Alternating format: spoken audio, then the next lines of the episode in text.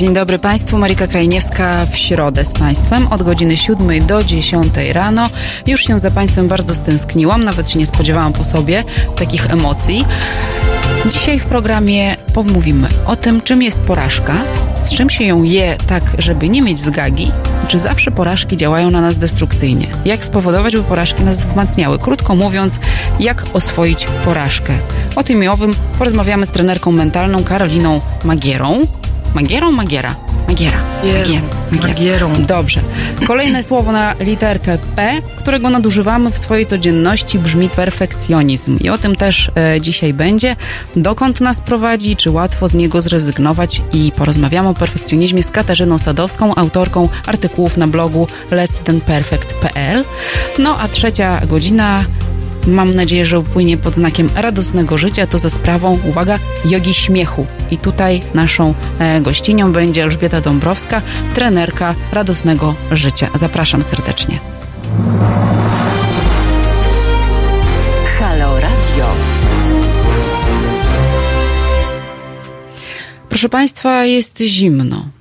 To jest taka niespodzianka, ponieważ po 20 stopniach e, październikowych na termometrze nagle e, wyszłam z domu i się zdziwiłam, ponieważ e, tak jak wczoraj internet obiegły zdjęcia z Sankt Petersburga, który jest bardzo mocno zaśnieżony, tak dzisiaj można by było mm, wrzucić do sieci dużo zdjęć, naprawdę dużo zdjęć z oszronionej Białołęki.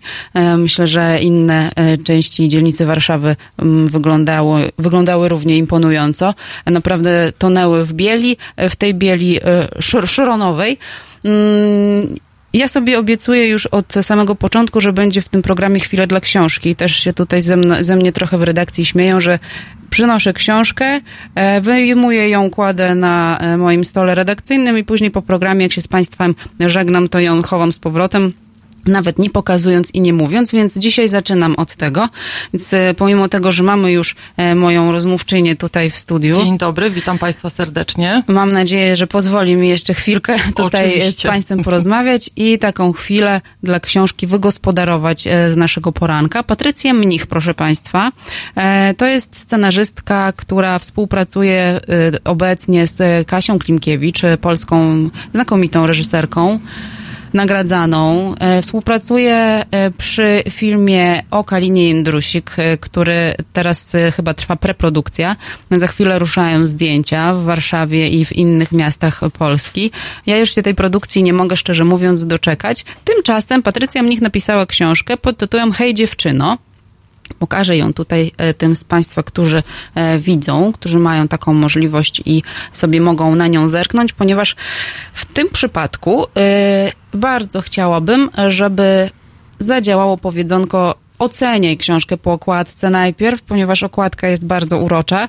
Przypomina trochę Fridę, przypomina trochę mm, takie bazgroły dziecięce w szkole, jak się dorysowywało zęby, zamalowywało się, dorysowywało się papierosy i e, łączyło się brwi e, różnym postaciom z gazet. No i tak, najpierw książkę przykuwa wzrok okładką, później jak się ją bierze do ręki, to choć nie jest jakoś tak bardzo mm, dużych rozmiarów, to czyta się to, co jest napisane z tyłu, a z tyłu są polecajki, e, tak zwane blurby e, ludzi e, filmu, między innymi Łukasza Maciejskiego, który jest krytykiem filmowym i teatralnym i wykładowcą łódzkiej filmówki. I ja chciałabym przytoczyć tylko Państwu to, co pan Łukasz napisał o tej książce. Ja myślę, że to będzie wystarczająca, mm, wystarczające polecenie i Państwo po tę książkę sięgną. Powieść Patrycji Mnich jest historią wspaniałych kobiet, nie poddających się jakimkolwiek schematom myślenia i działania, realizujących cele w zgodzie ze sobą, nie z jakimkolwiek dyktatem zachowań. To opowieść o sile, którą chwilami stać nawet na słabość. Autorka opowiada o kobietach jak nikt inny. Hej dziewczyno to świetnie skonstruowana, wciągająca opowieść o kobietach samodzielnych, błyskotliwych i odważnych. Feminizm, ale bez demagogii. Teza, jednak bez publicystycznego yy, koturnu, okraszona za to dowcipem, fantazją i komizmem sytuacyjnym. Zaborskie, te jak pisze autorka, wrzody na dupie, Krakowa są wieczne i właśnie to jest wspaniałe. Także, proszę Państwa, Patrycja Mnich, hej dziewczyno, e, premiera 4 listopada, czyli już przyszły tydzień. E, wiem, że teraz w księgarniach internetowych jest ta książka również dostępna.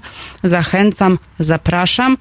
I już zaczynamy temat pierwszy naszej, naszego dzisiejszego spotkania. Karolina Magiera jest nie tylko trenerem mentalnym, bo tak cię e, zaprezentowałam. Właśnie, tak, właśnie pracujesz nad książką o tym, co w pokoju nauczycielskim piszczy. Tak, pracuję mhm. dokładnie nad taką książką. Tak, i o tym za chwilę porozmawiamy, ale na początek o tym, czym jest porażka i dlaczego tak bardzo mocno jej nie lubimy. No właśnie, chyba musimy ją trochę tak oddemonizować, ponieważ no, ona jest elementem naszego życia i tak naprawdę e, bez niej nie ma sukcesu. I chyba takim najważniejszym momentem w naszym życiu, który daje nam takiego kopa do działania, jest uzmysłowienie sobie, że ona musi być. Że ona jest nam potrzebna, żebyśmy mogli iść dalej. No, życie nie składa się z samych sukcesów, z samych wyżyn, górek, ale też z dołków, tylko które nam dają takiego fajnego kopa do działania czasami. Mogą być taką rozbiegówką, żeby One nawet bardzo często mhm. są taką rozbiegówką, dokładnie, bo wiadomo, jak się umościmy w naszym wygodnym grajdołku, tak, gdzie jest nam ciepło, miło i przyjemnie, no to co, no jest nam fajnie, nie idziemy dalej. A jak nam się tutaj na głowę wyleje zimny prysznic czasami, dostaniemy po przysłowiowej pupie, mhm. no to wtedy zaczynamy trochę zmieniać nasz punkt widzenia, punkt myślenia i zaczynamy działać y, trochę inaczej niż do tej pory, co przynosi bardzo często efekty, tak? Rezultaty, wymierne korzyści dla nas. Tak, tylko żeby zacząć działać, to bardzo często tych... Yy porażek, wylej, wylej kubeł Y, wody na głowę, e, y, musi przyjść bardzo dużo. Oj tak. Y, fajnie jest, jeżeli jesteśmy już na takim etapie, że rzeczywiście mamy za sobą sporo porażek, nawiązując właśnie do książki twojej, mhm. a konkretnie do książek, prześledzić biografię znanych ludzi. To jest świetny sposób, bo wiadomo, no każdemu z nas się zdarza pasmo trudnych chwil. Przychodzi moment, kurczę, co my dalej mamy zrobić, tak? Nie mhm. mam siły, dopadło mnie to, dlaczego ja i wiecznie mnie. Fajnym sposobem właśnie jest prześledzenie e, biografii znanych ludzi, nawet nasza J.K. Rowling, tak? E, mhm. Harry Potter, e, Roosevelt, no masę znanych postaci odnosiło najpierw pasmo porażek, żeby odnieść w końcu ten sukces. No niestety, sukces jest zbiorem porażek i tak naprawdę on gdzieś jest często na końcu dopiero. Tak więc... Fajne to jest takie uzmysłowienie sobie, że za sukcesem stoi jakaś Masa tam porażek tak, często. garść, często tak. bardzo tak. duża, całe wiadro porażek. Tak. Mm, my czasami tak trochę też wyolbrzymiamy te nasze porażki. Jakby z jednej strony jest tak, że się tak. do nich nie przyznajemy i nie chcemy w ogóle o nich e, mówić, e, tak w kontekście... Wstydzimy się. Tak, tak, po prostu tak, się wstydzimy, tak. tak. Y, to chyba wiecie, co może tak nie, nieciekawie powiem, jest to taka nasza domena, y, która powoli się zmienia w naszej mentalności. Wstydzimy się, bo co powie sąsiad, co powie ciocia, mhm. co powie babcia i, i no tak no nie chcemy pokazać się, że coś nam w życiu nie wyszło, tylko kurczę, nie wychodzi w życiu tylko tym, którzy coś robią tak naprawdę. Czyli musimy sobie uzmysłowić, że jeżeli my nawet mamy tą porażkę i pokazać, przedstawić ją w ten sposób y, osobom z naszego otoczenia, to znaczy, że my działamy, to znaczy, mhm. że my mhm. coś robimy. I może jesteśmy jedynymi osobami z naszego otoczenia, które tak naprawdę pomimo porażek działają. Czyli właśnie musimy sobie przekuć to nasze myślenie i nie wstydzić się tego, mówić otwarcie. Sama powiem wam, jestem takim żywym dowodem na to, że wiele lat wstydziłam się mówić o swoich porażkach. No kurczę, nie wyszło. No, no. Mhm. Natomiast w momencie, kiedy się odblokowałam, kiedy zaczęłam e, mocno, e, wchodziłam, weszłam w ten świat samorozwoju, e, i zaczęłam mówić głośno o swoich porażkach. Powiem wam, że to raz, że dodało mi skrzydeł, dwa, że znalazłam masę nowych rozwiązań, ponieważ dzieląc się swoimi porażkami jest szansa uzyskania e, od kogoś pomocy, no bo jeżeli my nie mówimy, no to skąd ktoś ma wiedzieć, czy, w czym nam ma pomóc, w jakim obszarze mamy problem. Tak więc chwalmy się tymi swoimi porażkami, naprawdę. Może nie na forum w radio, tak, natomiast mhm. mówmy o tym, że te porażki są z najbliższymi osobami, bo mogą nam, dać nam olbrzymie wsparcie, tak więc... Też e, wstydzimy się prosić o pomoc. To jest o, e, tak, kolejna tak. sprawa, która te porażki w nas mo, mo, może pogłębić jak prosić o pomoc? Jak nauczyć się to robić? Jak zrobić pierwszy krok? Jak przestać się y, wstydzić, prosić o to, żeby ktoś wyciągnął pomocną dłoń? Wiecie, takim najważniejszym chyba na początku elementem jest w, m, przebywanie w środowisku osób, które są ci bliskie i życzliwe. To nie musi być masa osób, to nie muszą być tabuny osób, natomiast przeanalizujmy sobie te sławetne pięć osób, które są wokół mhm. nas, które wiemy, że pomimo, że odniesiemy porażkę, że zrobimy coś głupiego, powiemy coś głupiego, mamy świadomość, że to są osoby nam bliskie i zacznijmy od proszenia tych osób właśnie o pomoc, bo my wiemy, że one nam nie odmówią. Jeżeli my się przełamiemy, yy, prosić tak o, o pomoc najbliższe nam osoby, które nam nie odmówią, to my powoli uzyskamy ten nawyk, tak? Zdobędziemy tą, mhm. ten nawyk i przestanie to dla nas być takim problemem, czyli środowisko, które nas otacza, no jest bardzo istotne. I od niego zacznijmy. Proszę Państwa, mam do Państwa pytanie jeszcze przed yy, naszą piosenką, którą za chwilę dla Państwa zagramy i zrobimy chwilę krótką przerwę, yy, po niej wrócimy do rozmowy. Jak Państwo sobie radzicie z porażkami i czy w ogóle jest takie słowo w Waszym słowniku?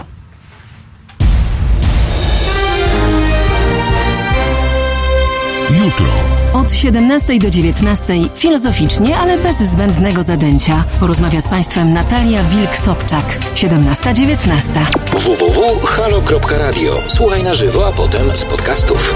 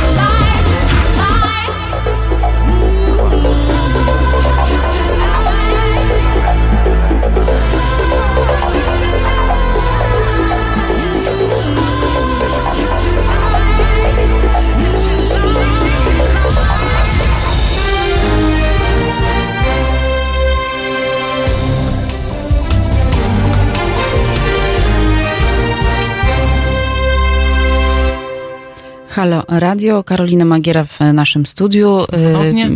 Ja się nazywam Marika Krajniewska. Mówimy o porażce, o tym, jak e, się do niej przyznać przed samym sobą na początek. Przed innymi.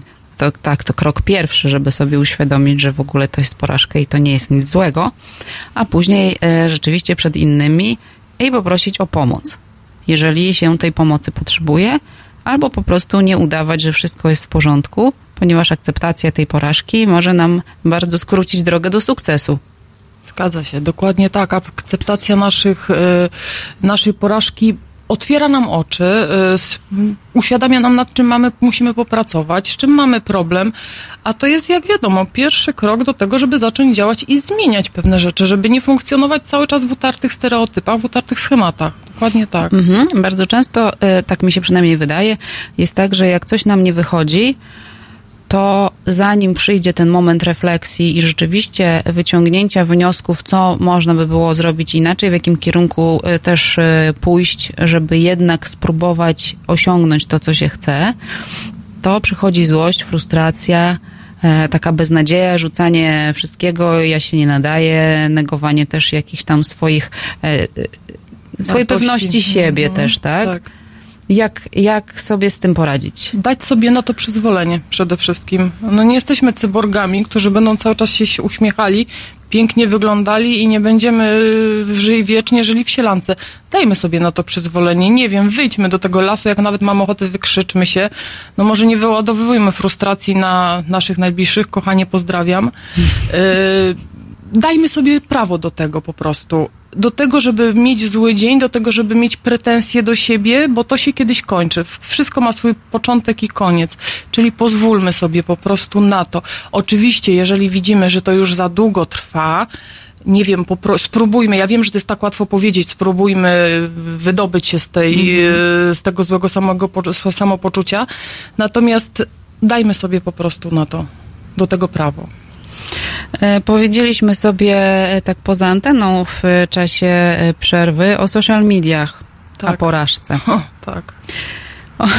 No to jest taki chyba dzisiaj bardzo na topie temat, tak? Jak widzimy Instagram, jak widzimy Facebook, gdzie ludzie są piękni, zwiedzają świat, dziewczyny są wystylizowane, wymalowane, no to kurczę, każda z nas, która właśnie odprowadziła dziecko do przedszkola, w międzyczasie zrobiła zakupy, no niestety może popaść we frustrację. Natomiast no, patrzmy na to zdrowo, podchodźmy do tego zdrowo, nie dajmy się nabrać na ten y, blichtr, na ten świat, który jest tak naprawdę nierealny. Y, bądźmy panami swojego życia i obiektywnie patrzmy na to, co się dzieje dookoła nas. Nie przyjmujmy tak bezmyślnie mhm. tego, co nam media przedstawiają, tak? A że jesteśmy w Radiu Obywatelskim, to proszę... Jesteśmy, tak. tak. tak.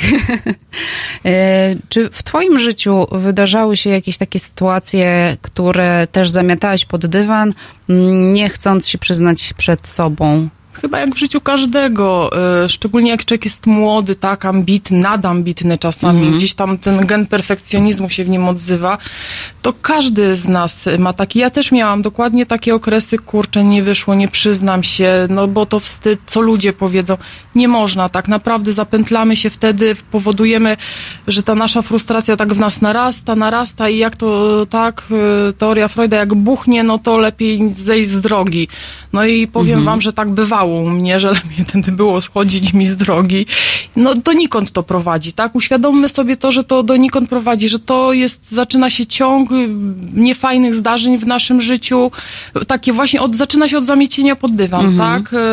I zaczyna się ciąg takich dziwnych zdarzeń w naszym życiu, niechcianych przez nas, zachowań, które tak naprawdę powinny być nasze, wpływają na otoczenie, na, na nasze relacje z całym światem dookoła.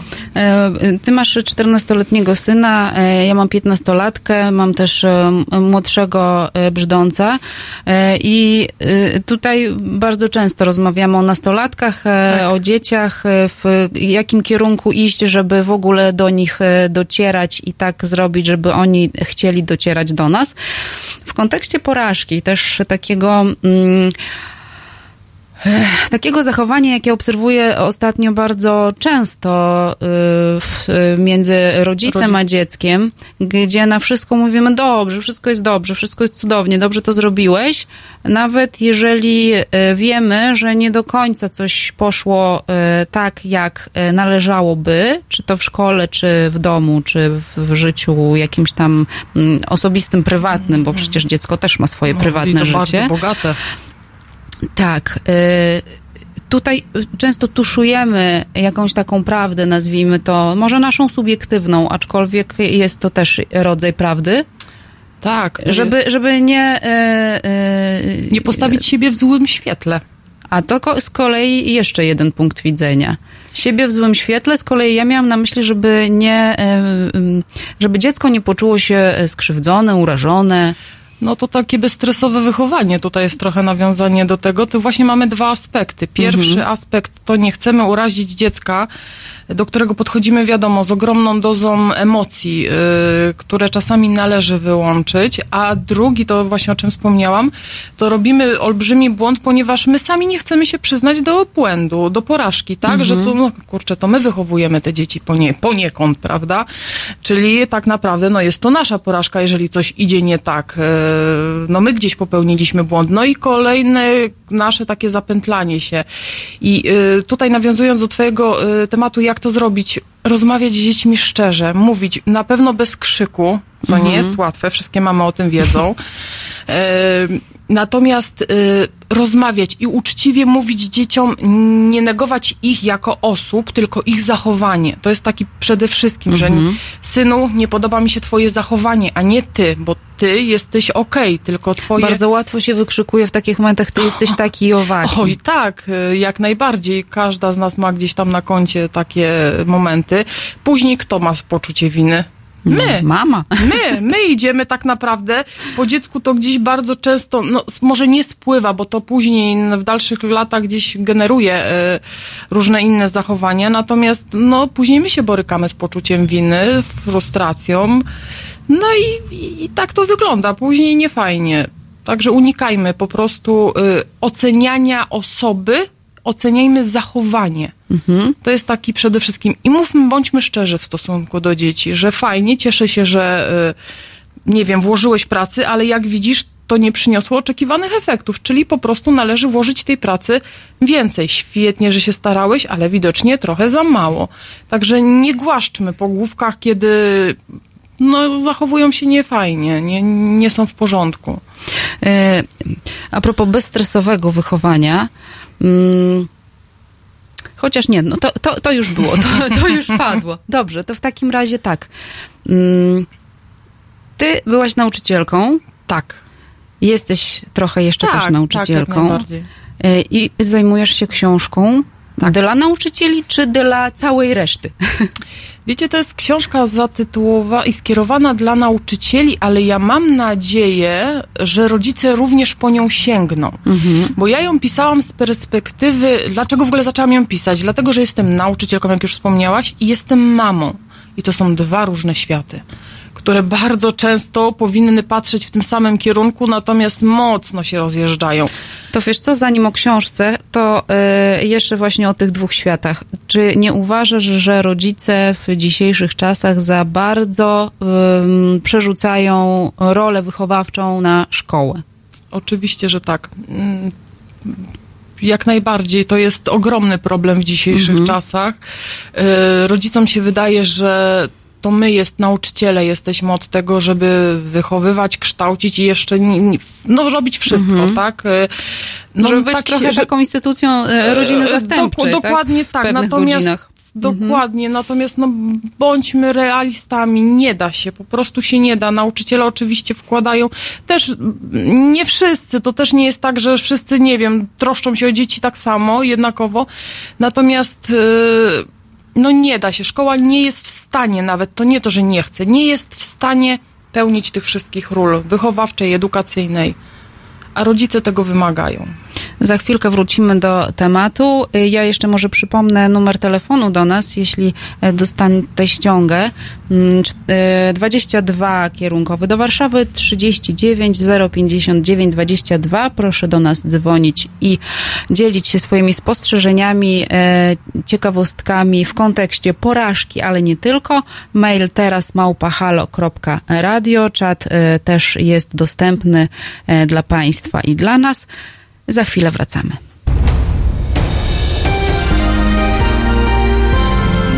W niedzielę.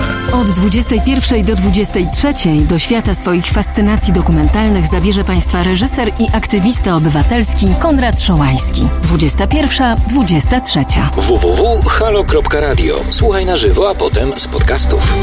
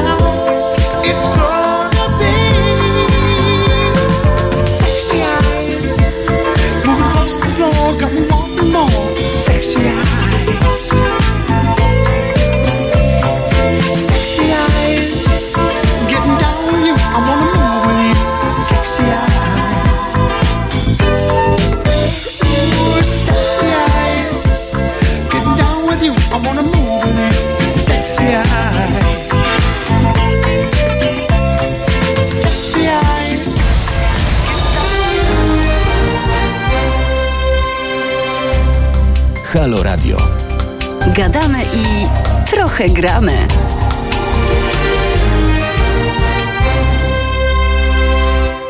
Siódma trzydzieści, y, środa 30 października, zimno, zimno, brr, bardzo zimno. Był szron, mam nadzieję, że jak wyjdę ze studia, to już go nie będzie, chociaż y, nie, no jeszcze za wcześnie troszkę na e, zimę. My rozmawiamy dzisiaj o porażce. Rozmawiamy też e, trochę o systemie edukacji. Tak wyszło? Taki miks? Taki miks, tak. Ale no, są to tematy e, no, bardzo mocno związane ze sobą, bo o porażkach też warto mówić z najmłodszymi. E, o tym, jak je analizować na przykład. I to jest kolejny temat do naszego gościa, do Karoliny Magier. Witam ponownie.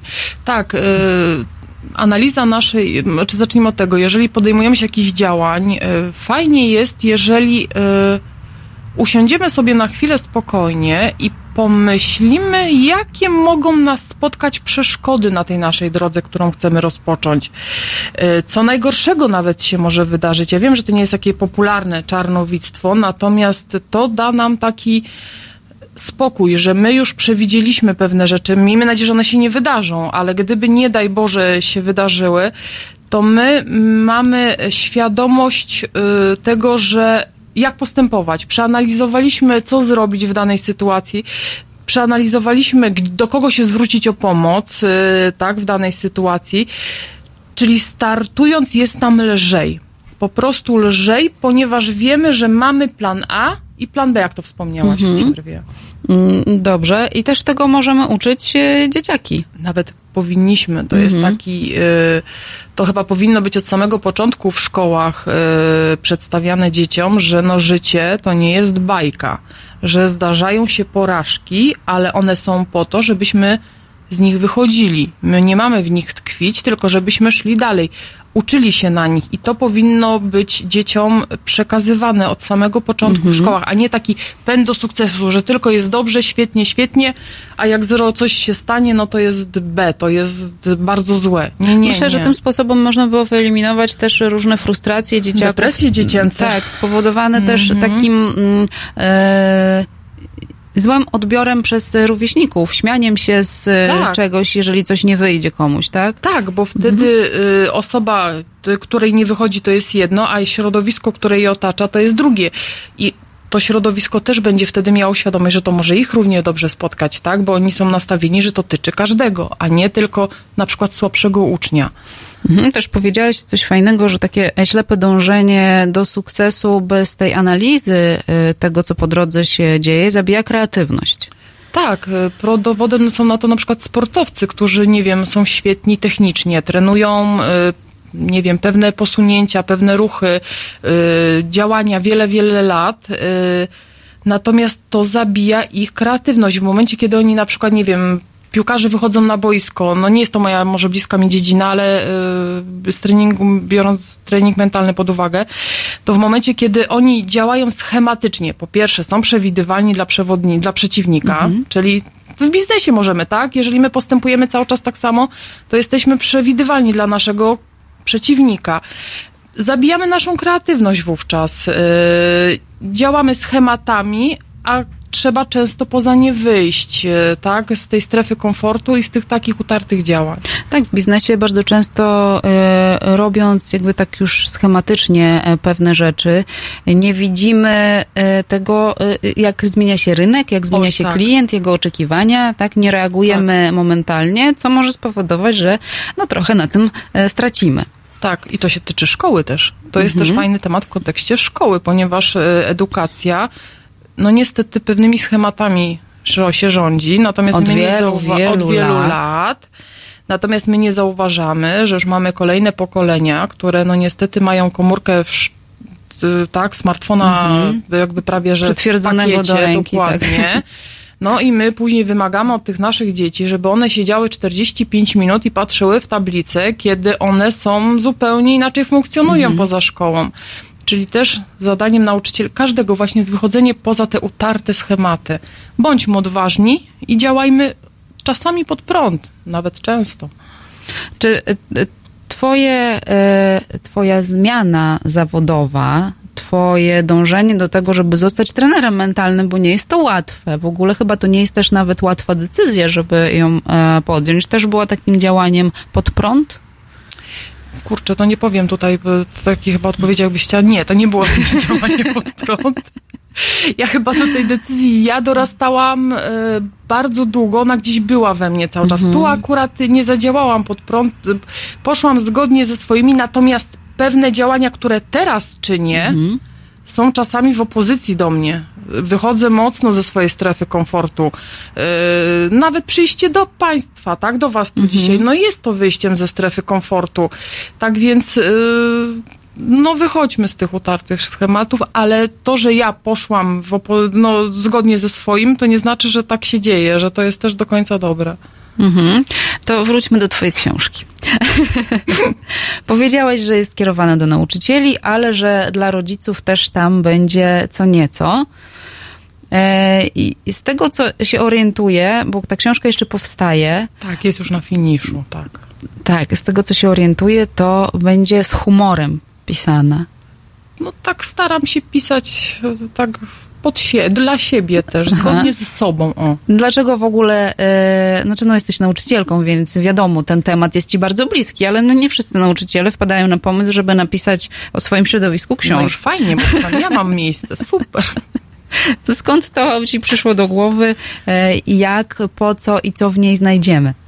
Wiecie, od czego się zaczęło? Zaczęło się tak naprawdę od tego, że w momencie, kiedy podjęłam decyzję, że odchodzę ze szkoły definitywnie, całe moje środowisko, bo już funkcjonowałam w środowisku biznesowym, trenerskim, no i tym, tym stricte nauczycielskim. I środowisko biznesowe, trening, no, trenerskie, świetnie Karolina, super podejmujesz decyzję, idź do przodu, działaj.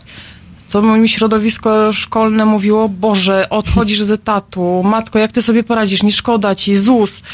I tu mi się zapaliła lampka. Mówię, kurczę, no przecież ci sami ludzie, tak na tej samej planecie żyjący, w tym samym kraju, a takie dwa zupełnie inne mhm. y, spojrzenia. I to był pierwszy moment. A drugi moment to był taki, kiedy y, zmieniliśmy z, przeprowadziliśmy się do Warszawy, syn chodził do szkoły prywatnej y, w naszym poprzednim miejscu zamieszkania, a tu przyszedł do państwowej. I te dwa różne światy, ci sami nauczyciele, kształcący się na tych samych uczelniach, y, a zupełnie inne podejście. Ja nie mówię, nie oceniam, które gorsze, które mhm. lepsze. Zupełnie inne podejście. I tu się takie dwie lampki mi zapaliły, że y, coś trzeba z tym zrobić, że gdzieś tkwi problem, gdzieś trzeba jakieś tematy poruszyć, y, żeby się fajnie działo w edukacji. Czyli tam będą tematy z życia wzięte. Tak. Sytuacje różne, rozmaite, które się wydarzają. Tak wskazówki. Mhm. Wskazówki, jak działać, yy, co robić w danych sytuacjach konkretne.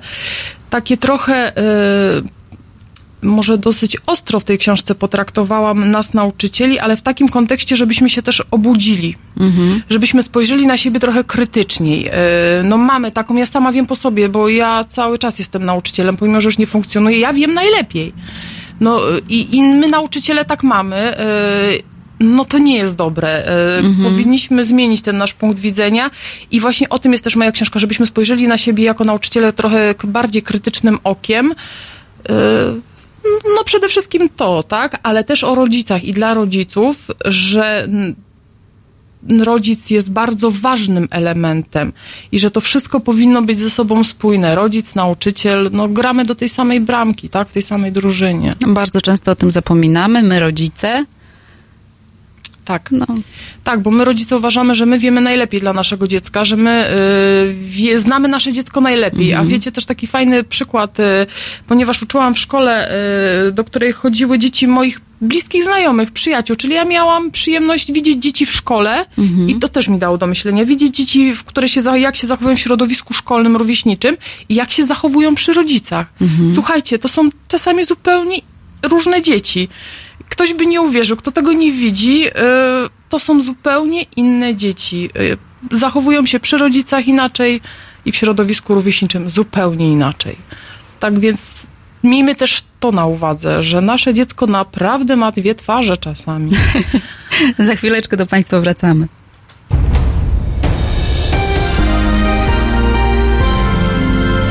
Jutro. Od 21 do 23 telefony od Państwa odbiera Roman Kurkiewicz. Rozmowa, dialog, zrozumienie i żadnej agresji. 21-23. Zapraszamy. www.halo.radio. Słuchaj na żywo, a potem z podcastów.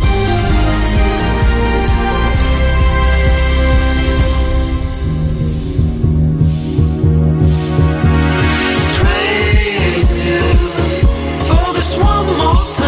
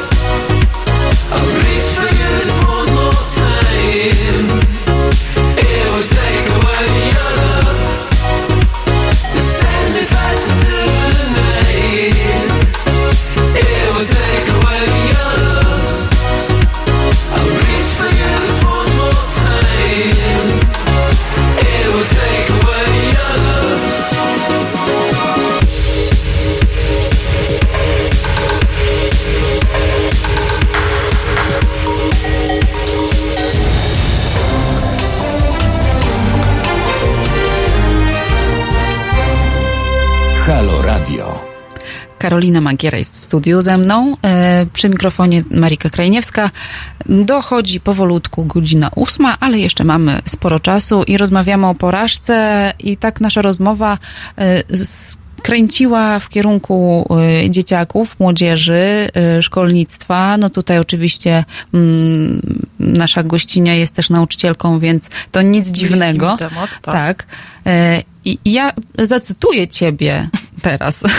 Aż się boję, o, o jakim cytacie mówimy, ale dobrze, proszę. E, mówimy o cytacie z 14 października. To był Dzień Nauczyciela. Ach, okay. e, I to będzie oczywiście wyrwane z kontekstu, mhm. ale mając ciebie tutaj na miejscu, pozwolę sobie to zrobić, ponieważ ten kontekst będziemy mogły sobie doprecyzować. Napisałaś na Facebooku e, e życzenia to były dla nauczycieli z okazji tego dnia e, i e, jedno ze zdań brzmiało następująco, chociaż zdaję sobie sprawę, że moje słowa brzmią jak bajka, jednak uważam, że życie może nią być. Nawet gdy jesteśmy nauczycielami, a może właśnie dlatego. Tak. Teraz się tłumacz. No i teraz złapałaś mnie. Y, mamy czas, tak? Mamy czas, Dobrze. Tak. Wiecie, mamy w swojej głowie bardzo często taki obraz nauczyciela umęczonego takiego, który mówi, że Boże, ma, zarabiam mało, nie mam czasu na nic, yy, wszystko jest bez sensu, rodzice są bez sensu, dzieci przeszkadzają. I niestety często się spotykamy z takimi osobami w naszym zawodzie.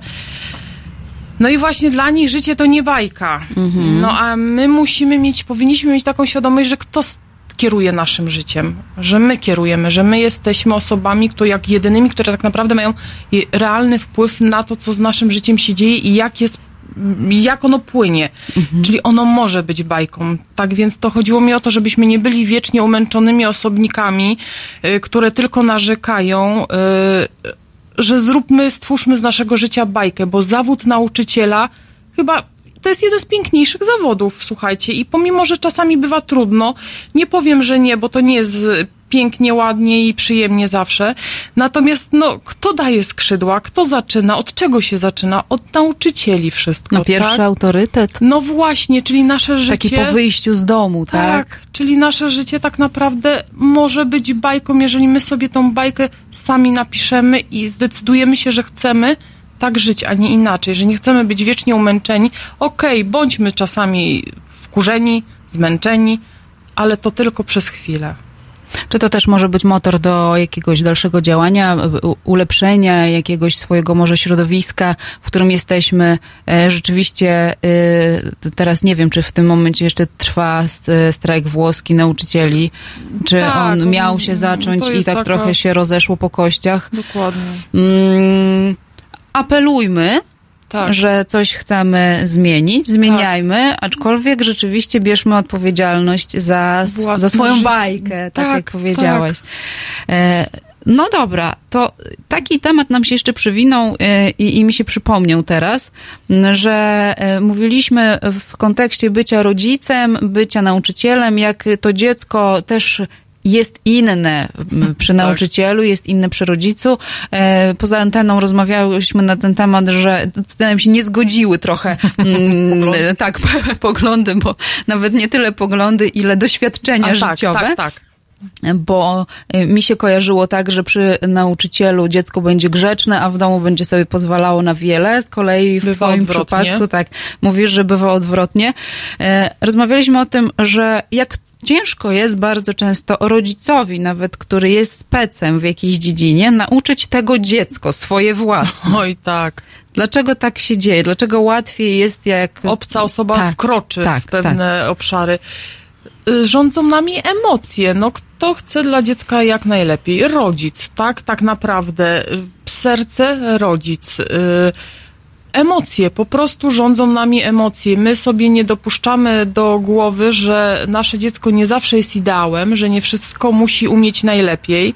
Yy, dlatego takie zdrowe podejście osoby z boku i takie obiektywne yy, ocenienie yy, sytuacji mhm no jest bardzo często wskazane i jak wiemy, wszyscy nasze dzieci mają wtedy też dystans do tej osoby, respekt czują, no przed rodzicem nie zawsze go czują, yy, no bo wiadomo, rodzic wybaczy wszystko i, i fajnie, bo tak być powinno. Yy, tak więc dlatego dobrze, jak osoby trzecie czasami wchodzą w nasze życie. A wiesz co, jeszcze jest coś takiego jak wstyd dziecka, yy, żeby coś zrobić przy rodzicu. Wiecie, to nawet chyba nie jest wstyd. Ja bym tego może wstydem nie nazwała. Czy to ja jest taki e, lęk. To mm -hmm. chyba jest bardziej Że się lęk. nie spełni oczekiwań. Tak, że dokładnie, że zawiodę tego rodzica yy, i objawia się to bardzo często takim buntem, który my postrzegamy i oceniamy jako niegrzeczne, mm -hmm. tak, yy, no, wyrwane z kontekstu kompletnie yy, nie odbieramy tego jako takie wołanie o pomoc, takie... Czyli my widzimy niegrzecznego, niegrzecznego bachorka, który... Dokładnie, mm. a tak naprawdę to jest y, chęć zwrócenia na siebie uwagi po to, żeby pomóc, żeby, żeby wołanie o pomoc. Mm -hmm bardzo często. Czy też jakaś taka reakcja na swoją porażkę, tak? Tak, reakcja na swoją porażkę, na swoją porażkę i, i lęk przed tym, jak rodzic oceni. Mhm. E, to w tym kontekście teraz też e, e, są dwie skrajności e, obecnie kreowane przez e, świat, przez media, przez no, nas, nas samych trochę, no tak. E, że z jednej strony bądź autentyczny, pozwalaj sobie na to, żeby być prawdziwym. Być prawdziwym, a z drugiej strony e, jest ten perfekcjonizm e, i jest e, mówienie tylko i wyłącznie o sukcesach, chwalenie się tymi sukcesami. Mm, powstaje bardzo dużo webinarów, poradników, książek eksperckich o sukcesie. Uczymy się tego sukcesu Nie ma tam słów o porażkach, nie ma tam słów o tym, czym, e, czym można zastąpić, mm -hmm. jakim określeniem można zastąpić to słowo porażka. Nauką. Jeśli nam się kojarzy negatywnie, to akurat e, sformułowanie. Znaczy tak, e, na szczęście to się powoli trochę zmienia. E, w świecie samorozwoju coraz częściej mówimy o porażce, o lekcji jako mhm. o lekcji, która jest nieodzownym elementem naszego życia. E, natomiast nie wszystkie środowiska jeszcze przyjmują to do siebie. Właśnie edukacja, szkoła nie przyjmuje. Porażka to jest porażka, jesteśmy stygmatyzowani od razu, tak? Mhm. Gdzieś tam naznaczeni. E, natomiast e, to się powoli zmienia. Tak więc traktujmy nasze porażki jako lekcje, jako naukę, po to, żeby się być coraz lepszym, tak? Bo fajnie, dążmy do tego, to nie jest też, nie ma w tym nic złego. Chcielibyśmy być coraz lepsi, dążmy do tego, ale mając świadomość, że po drodze może być różnie. I że też y, chyba nasze jakieś y, cechy, y, które mm, może gdzieś po drodze określamy jako przywary, jako coś negatywnego, też można przekuć tak, na, my... E, e, na coś fajniejszego. Bądźmy najlepszą wersją samym siebie. E, I dokładnie, my składamy się z przywar, tak jak mhm. powiedziałaś, z porażek, z uśmiechu, ze smutku, akceptujmy to, tylko żebyśmy zachowywali w tym wszystkim balans, bo wszystko jest potrzebne w naszym życiu, tylko żeby to było tak zbalansowane, tak, żeby była prawo do porażki sobie dajmy, ale też nawyk o zwyciężania gdzieś tam w sobie wypracowujmy. Mhm. Pracujmy na zasadzie balansu. Złoty środek. Złoty środek jest trudny. Oczywiście ja wiem, że to brzmi tak poradnikowo, znajdź złoty środek, ale, ale tkwi w tym prawda. Y, czasami szala przeważa się na jedną stronę, czasami na drugą i to nie chodzi o to, żeby to było cały czas mhm. na tym samym poziomie, ale no starajmy się no nie przegiąć, już kolokwialnie mówiąc, w żadną stronę. Czyli wiedząc, że y, porażka jest w porządku, że tak jak fajnie powiedziałeś poza anteną, o matko, o dzikach rozmawiałyśmy. Nie, o dzikach też, ale coś było o gnoju i, i, Ach, o, i tak, o, tym, że wyrośnie. No bo tak, ale jest, kochani, takie powiedzenie, że na gnoju rośnie najlepiej. No to nawet nie powiedzenie, tylko fakt. Rolnicy, którzy nas słuchają, no mogą to potwierdzić, tak? Na gnoju rośnie najlepiej, tak? Więc traktujmy tą naszą porażkę jako taki nawóz naszych sukcesów po prostu do osiągania. Bądźmy z nią za pan brat. I z tym Państwa zostawiamy. Ja bardzo serdecznie dziękuję. Z nami była Karolina Magiera. Bardzo dziękuję. Pozdrawiam mojego syna, którego, któremu obiecałam. Bardzo dziękuję, Marika. Pozdrawiamy serdecznie. bardzo serdecznie.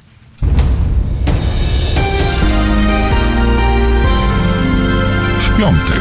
Od 21 do 23 telefony od Państwa odbiera Kuba Wątły. Tu chyba nic nie trzeba dodawać. 21, 23. www.halo.radio. Słuchaj na żywo, a potem z podcastów.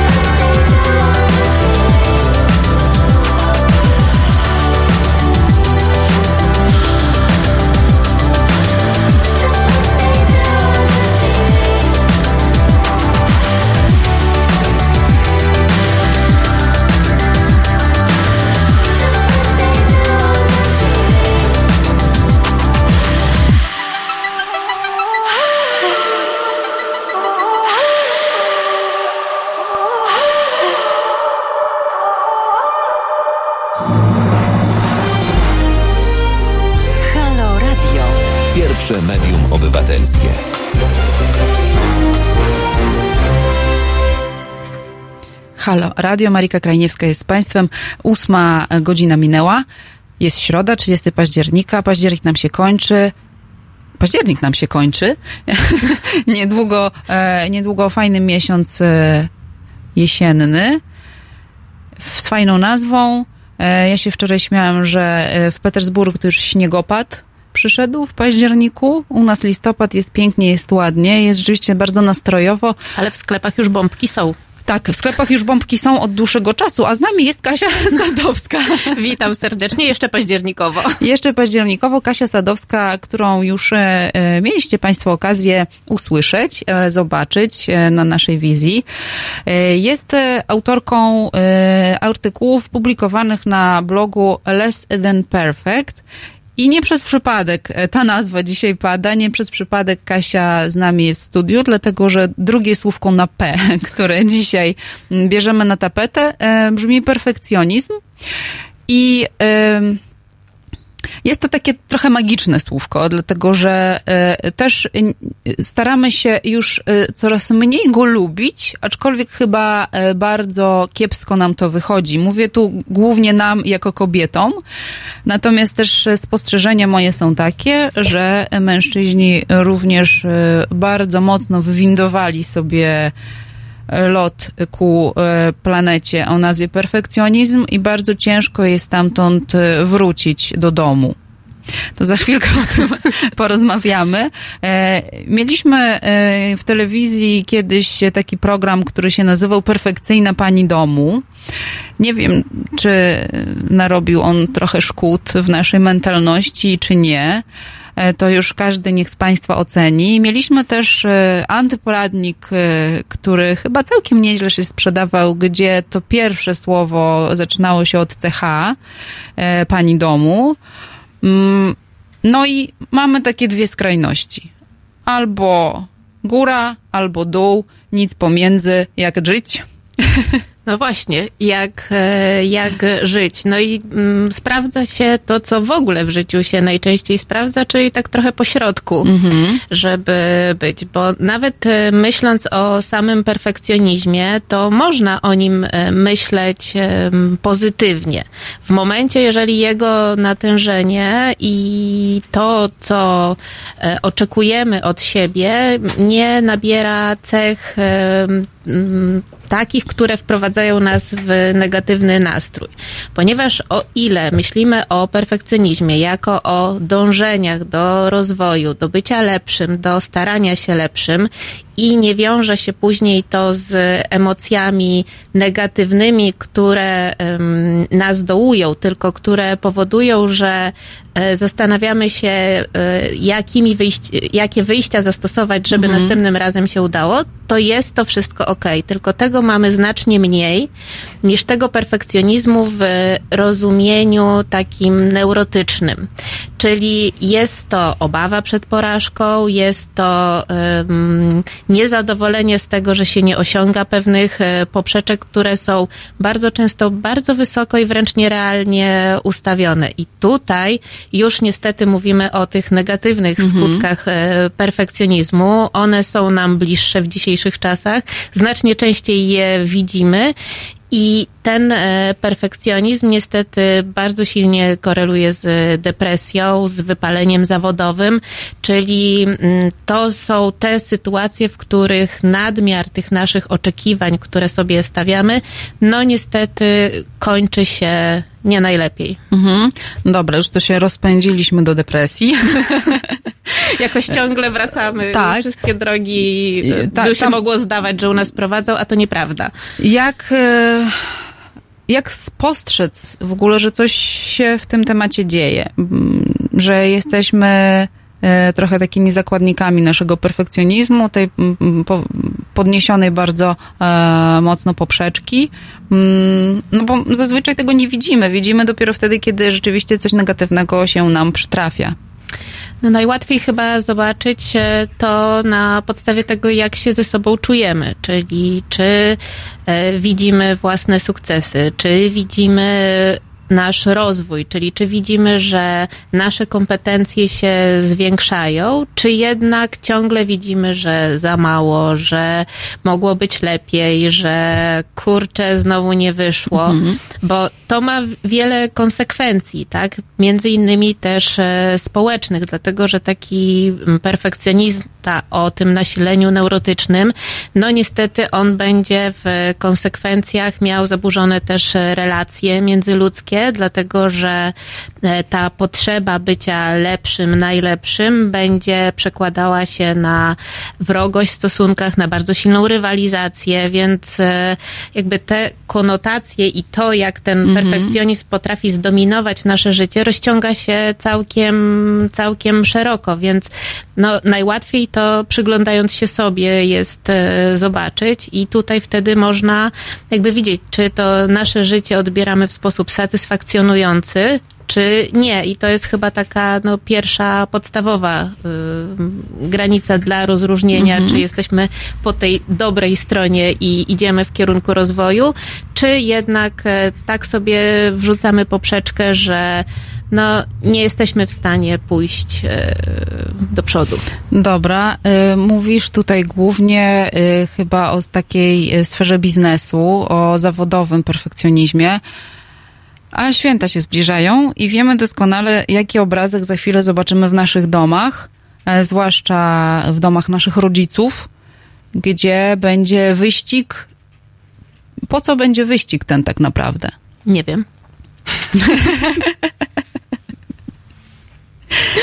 Nie wiem, bo święta to jest e, czas, kiedy powinniśmy być e, ze sobą i dla siebie, mhm. a to, jak bardzo ostry będzie kant obrusu, to, mhm. to już tak naprawdę jest e, wtórne i to od nas zależy, czy większe znaczenie będzie miał dla nas obrus i to, jak ten stół będzie przygotowany, czy jednak e, relacje i te rozmowy przy tym stole. Co nie znaczy, że mm, jakby sama atmosfera czy wygląd nie jest ważny, bo to jak najbardziej jest ważne, tylko to jest właśnie to postawienie tej granicy pomiędzy tym, mhm. co jeszcze daje przyjemność i co pozwala cieszyć się nam z tego, że e, jest przyjemnie, smacznie i, i fajnie, a tym, że no, czegoś jeszcze nie zrobiliśmy, co mogłoby jeszcze nas e, pokazać w lepszym świetle przed e, mhm. innymi, przed e, rodziną na przykład. Czyli chcemy spełnić nie tylko swoje oczekiwania w tym momencie, jakby przejmujemy oczekiwania innych, czyli to już kolejny raz wracamy do tego samego tematu. Mm, chęć dążenia trochę do niemożliwego. No, jak mówimy o perfekcjonizmie i o tym właśnie neurotycznym, czyli tym negatywnym perfekcjonizmie, to on jest e, zbudowany na bazie lęku przed oceną innych i e, jest chęcią sprostania oczekiwaniom innych. Mhm. Jak się z tego wyzwolić? No, pracować ze sobą, uświadomić sobie mhm. przede wszystkim to, no i sukcesywnie odpuszczać. Oczywiście to nie, nie jest, nie jest takie proste, łatwe. Tak, i e, to się nie dzieje z dnia na dzień, natomiast e, jakby jest, jest możliwe. Czy, e, bo mówiłeś wcześniej o sukcesach, żeby, e, czy, czy, je dostrzegamy, czy też nie? Czy widzimy tylko negatywne strony, jakieś porażki i niedociągnięcia mm, w, e, w swoim biznesie, czy też w życiu prywatnym? Czy dobrym sposobem by było nawet zmuszanie się troszeczkę na początku do celebrowania drobnych, pozytywnych osiągnięć? To myślę, że zawsze jest e, dobre, bo mm, myślę, że w ogóle nie ma szczęścia, nie ma radości z e, życia w momencie, kiedy nie celebrujemy mhm. tych e, dobrych rzeczy. No a na początku, jak nie jesteśmy tego nauczeni i nie umiemy i nie mamy takiego nawyku, no to nie pozostaje nam nic innego, jak zmuszać się albo przynajmniej jakby kierować uwagę na to, że takie rzeczy są i starać się e, w nich e, uczestniczyć, w nich być, dostrzegać je i no i mm, z czasem będzie to tak jak wszystko, co, co ćwiczone, będzie coraz łatwiejsze. Zachęcamy Państwa do tego, żeby celebrować sukcesy, nawet te najmniejsze, e, żeby to był taki nasz nawyk. Za chwilkę dla Państwa zagramy i wracamy.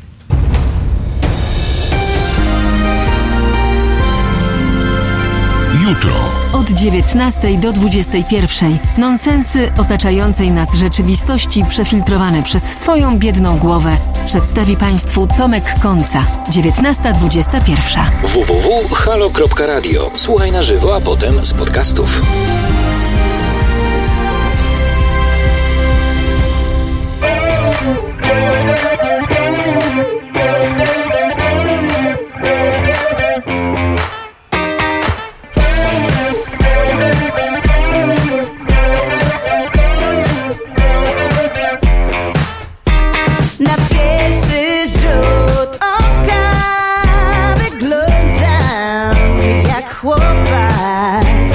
To miasto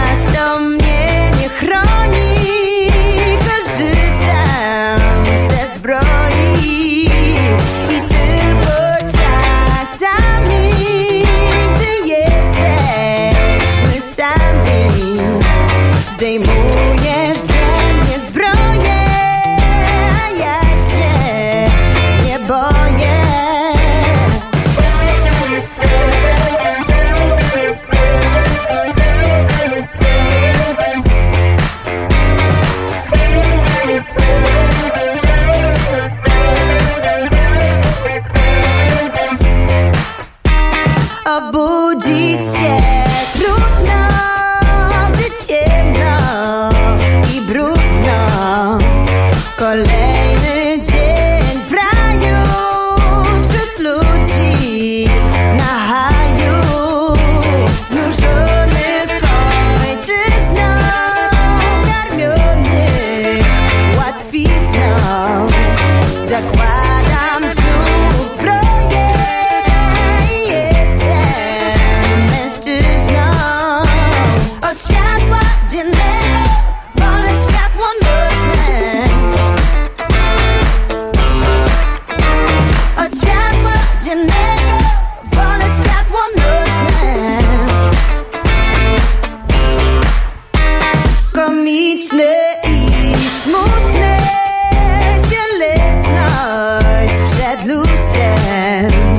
gdy w akcie przetrwania wybierać ubrania. Popłyńmy daleko za tęczę, za dekord. Spotkamy tam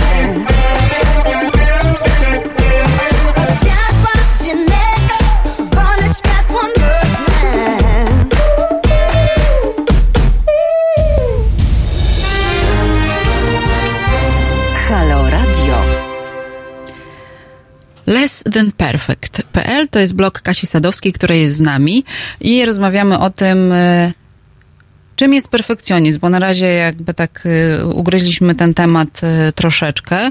Mm, Ja bym chciała, żeby Kasia opowiedziała mi i Państwu, dlaczego w ogóle zaczęłaś prowadzić bloga, w którym tak naprawdę ten temat przeważa chyba.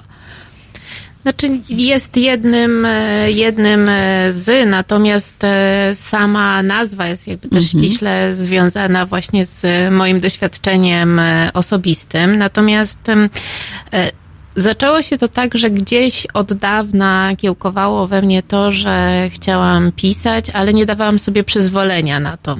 Um, uważałam, że pisać można dopiero jak się umie pisać, um, a nie tak, e, tak e, po prostu. Więc mhm. tutaj też e, jakby ten rys perfekcjonistyczny u mnie bardzo mocno doszedł do głosu i nie chciałam sobie pozwolić czy dać przestrzeni na to, żeby nawet spróbować, czyli nie było miejsca na naukę. I tak to sobie tkwiłam w pracy korporacyjnej, aż e, doprowadziłam się właśnie do wypalenia zawodowego, co mm, nie jest aż tak rzadkie niestety w dzisiejszych czasach. Natomiast jakby opowiadając swoją historię, na pewno chcę e, zaznaczyć, bo ostatnio stało się takie modne dosyć rzucanie korporacji tak. i jeszcze za tym najlepiej wyjazd w Bieszczady. Otóż e, zanim rzuci wrzucimy cokolwiek, sprawdźmy, czy te Bieszczady są dla nas, bo mhm. nie każdy musi wyjeżdżać w Bieszczady, ale fajnie, żeby spojrzeć w siebie i zobaczyć, co e, każdemu z nas jest e, potrzebne i w tą stronę pójść. I tak między innymi właśnie ja poszłam w stronę w kierunku bloga i myśląc e, nad nazwą, jakby zdałam sobie sprawę też z tego właśnie, dlaczego ja nie mogę ruszyć, dlaczego nie mogę zacząć. I e, nie mogę zacząć, bo ciągle wydawało mi się, że to, co mam do powiedzenia, to jakbym chciała to przedstawić, nie jest e, zgodne z tym, jakbym chciała, żeby to mhm. wyglądało. Czyli znowu te oczekiwania, oczekiwania, wymagania i stwierdziłam, że... Które na dobrą sprawę stawiałaś sobie sama. Tak. To jest tak, że kiedyś nam je e, stawia się, mhm. a potem my stawiamy sobie je sami. Więc mhm. E, jak będziemy mówić o przyczynach powstawania tak. właśnie tych, tych perfekcjonistycznych, to się na pewno mm, te, te wymagania e, mhm. gdzieś pojawią, bo perfekcjonizm właśnie ten neurotyczny jest odpowiedzią na te wymagania. Natomiast e, puściłam to, nie było łatwo. Mm, e, trudne było radzenie sobie właśnie z tymi emocjami, że to nie wygląda tak, jak e, ja bym chciała, żeby wyglądała. Oczywiście odniesienie i porównanie mm, miałam do osób, które latami już to robią, więc siłą rzeczy wypadałam słabo, natomiast stwierdziłam, że też e, widzę i obserwuję mnóstwo ludzi, którzy mają świetne predyspozycje, zajawki, a nie robią tak wielu rzeczy tylko dlatego, że właśnie ich ogranicza e, ten lęk przed e, oceną z zewnątrz, mhm. że stwierdziłam, że chcę dawać przykład, oswajać to, że lepiej robić niż e, nie robić i gdzieś tam w nieskończoność tylko w tych e, marzeniach e, próbować podnosić tą poprzeczkę i czekać w nieskończoność. Czyli marzenia spełniają się w działaniu. E, w Twoim przypadku, e, w moim przypadku również. E, myślę, że w przypadku wielu osób, gdy się tak spojrzy na to z tej perspektywy, to jest to racja. Powiedziałaś o przyczynach perfekcjonizmu. Pomówmy o nich. Więc wbrew temu, co gdzieś się utarło mówić, to sam perfekcjonizm jako perfekcjonizm nie jest dziedziczny. Więc e, to e, może być dobra wiadomość. Natomiast to, co się składa i co jakby zawiera się w tej części dziedzicznej, to są e, predyspozycje do osobowości. Mhm. I te cechy, które mogą predysponować, natomiast mogą, to nie jest tak, że w momencie, kiedy nasilenie tych cech mamy w mm, dużym natężeniu, to już jakby zero-jedynkowo e, wyjdzie z tego perfekcjonista. To w przypadku człowieka nie jest nic tak e, oczywiste i proste. Natomiast e, to, co może predysponować do perfekcjonizmu z takich osobowościowych cech, to jest na pewno sumienność. Wysoka sumienność będzie wyrażała się raczej w tym, w tym dobrym perfekcjonizmie, czyli w tej części, że będziemy chcieć więcej, będziemy chcieć się rozwijać, będziemy mieć dążenia, więc e, tutaj ma szansę się to fajnie e, objawiać. Natomiast e, drugi, drugą taką cechą, która może predysponować, to jest neurotyzm. Mhm. I tutaj też właśnie jakby natężenie tej skłonności do przeżywania negatywnych emocji jest, jest tą cechą właśnie, która może w przyszłości decydować o tym, jak bardzo będziemy lękowo odbierać ocenę nas samych. Więc e, to tyle, e, jeżeli chodzi o to, z czym się rodzimy i mhm. jak możemy. Natomiast dobrze wiemy, że samo podłoże jakby nie ma, e, nie warunkuje nic bez środowiska. No i tutaj, tutaj mówi się często o mm, właśnie o tym, co było wspomniane wcześniej, czyli o tych wymaganiach. E, stawianie poprzeczki dzieciom wysoko e, jest bardzo silną determinantą tego, że w przyszłości może się pojawić ten e, aspekt perfekcjonizmu i tego właśnie z negatywnymi konsekwencjami. Dziecko widzi i odbiera nawet niewerbalne mhm. niezadowolenie z siebie, z tego, jak e, wykonało pewne rzeczy, więc to jako rodzice powinniśmy mieć e, na uwadze, żeby wymagania, które stawiamy dziecku, były jak najbardziej dopasowane do jego możliwości, tak? To trzeba bardzo wyważyć pomiędzy tym, żeby motywować i wspierać i jakby mm, mhm. e, rozwijać. rozwijać, żeby dziecko szło do przodu, a tym, żeby ta ta poprzeczka nie była za wysoko, do której ono nie będzie mogło doskoczyć, ponieważ to powoduje tylko frustrację. Mhm. Jedną z też takich przyczyn mówi się, że, znaczy mówi się tak, no są badania na to, które potwierdzają, że jest styl wychowania i tutaj y, negatywne konsekwencje ma taki autorytarny styl wychowania w momencie, kiedy to rodzic jest nadrzędny względem dziecka i kiedy to rodzic ma ostateczne zdanie mhm. i dominujące i tylko jego jest racja.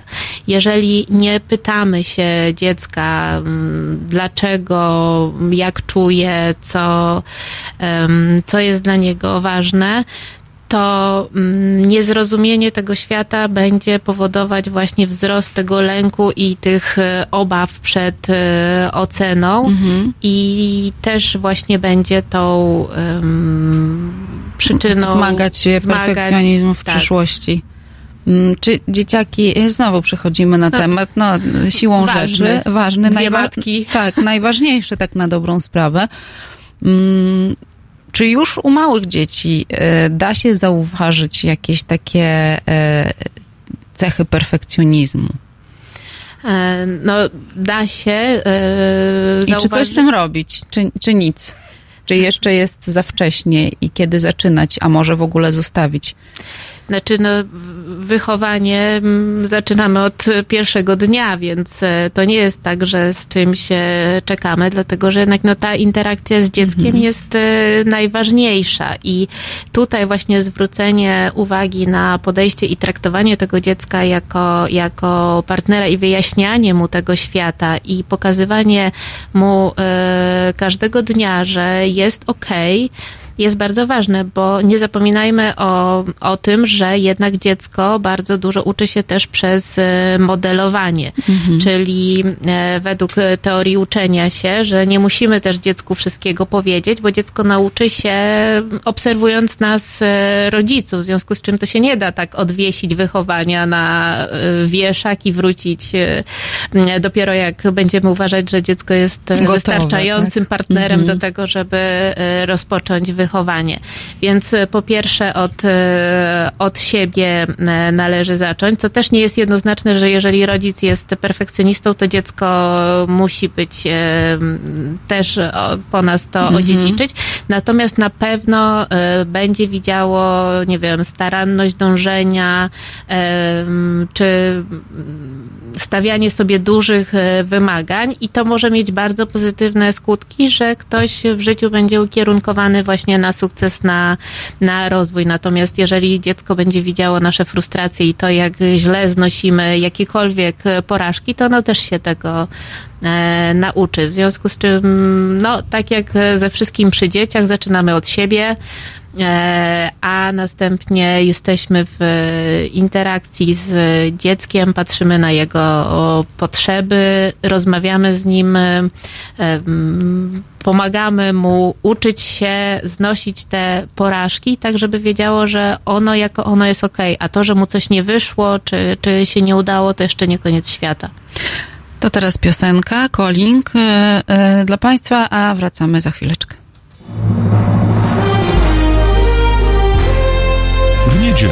Od 11 do 13 Halo Kultura Magdaleny Żakowskiej. Weekendowo i z daleka od polityki. 11.13. www.halo.radio. Słuchaj na żywo, a potem z podcastów.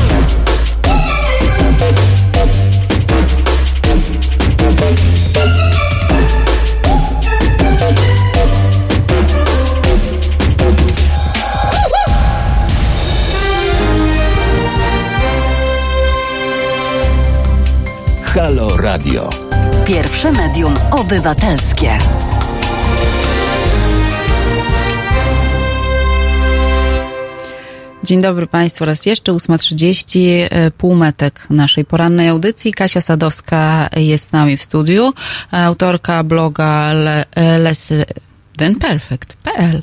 Tak.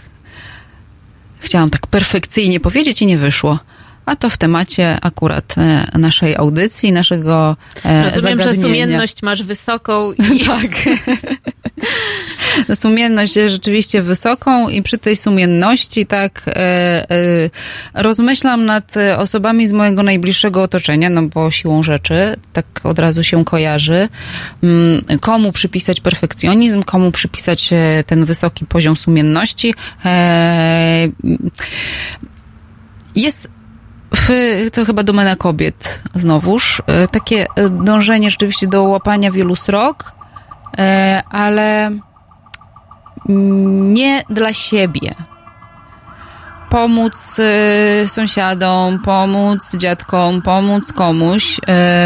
Bieganie, takie zaganianie codzienne bez chwili wytchnienia. Tutaj obserwujemy też naszą e, redakcyjną sąsiadkę, która e, ma chwilę, jak widać co środa, widzimy ją przez okno, obserwujemy i serdecznie pozdrawiamy i podziwiamy za to, że pozwala sobie na chwilę takiego po prostu wyglądania przez okno. E, wygląda na bardzo spokojną osobę, zdystansowaną do świata mm, i oby tak było czego przejawem może być takie zapychanie swojego dnia wieloma czynnościami? Czy to jest perfekcjonizm, czy już coś innego?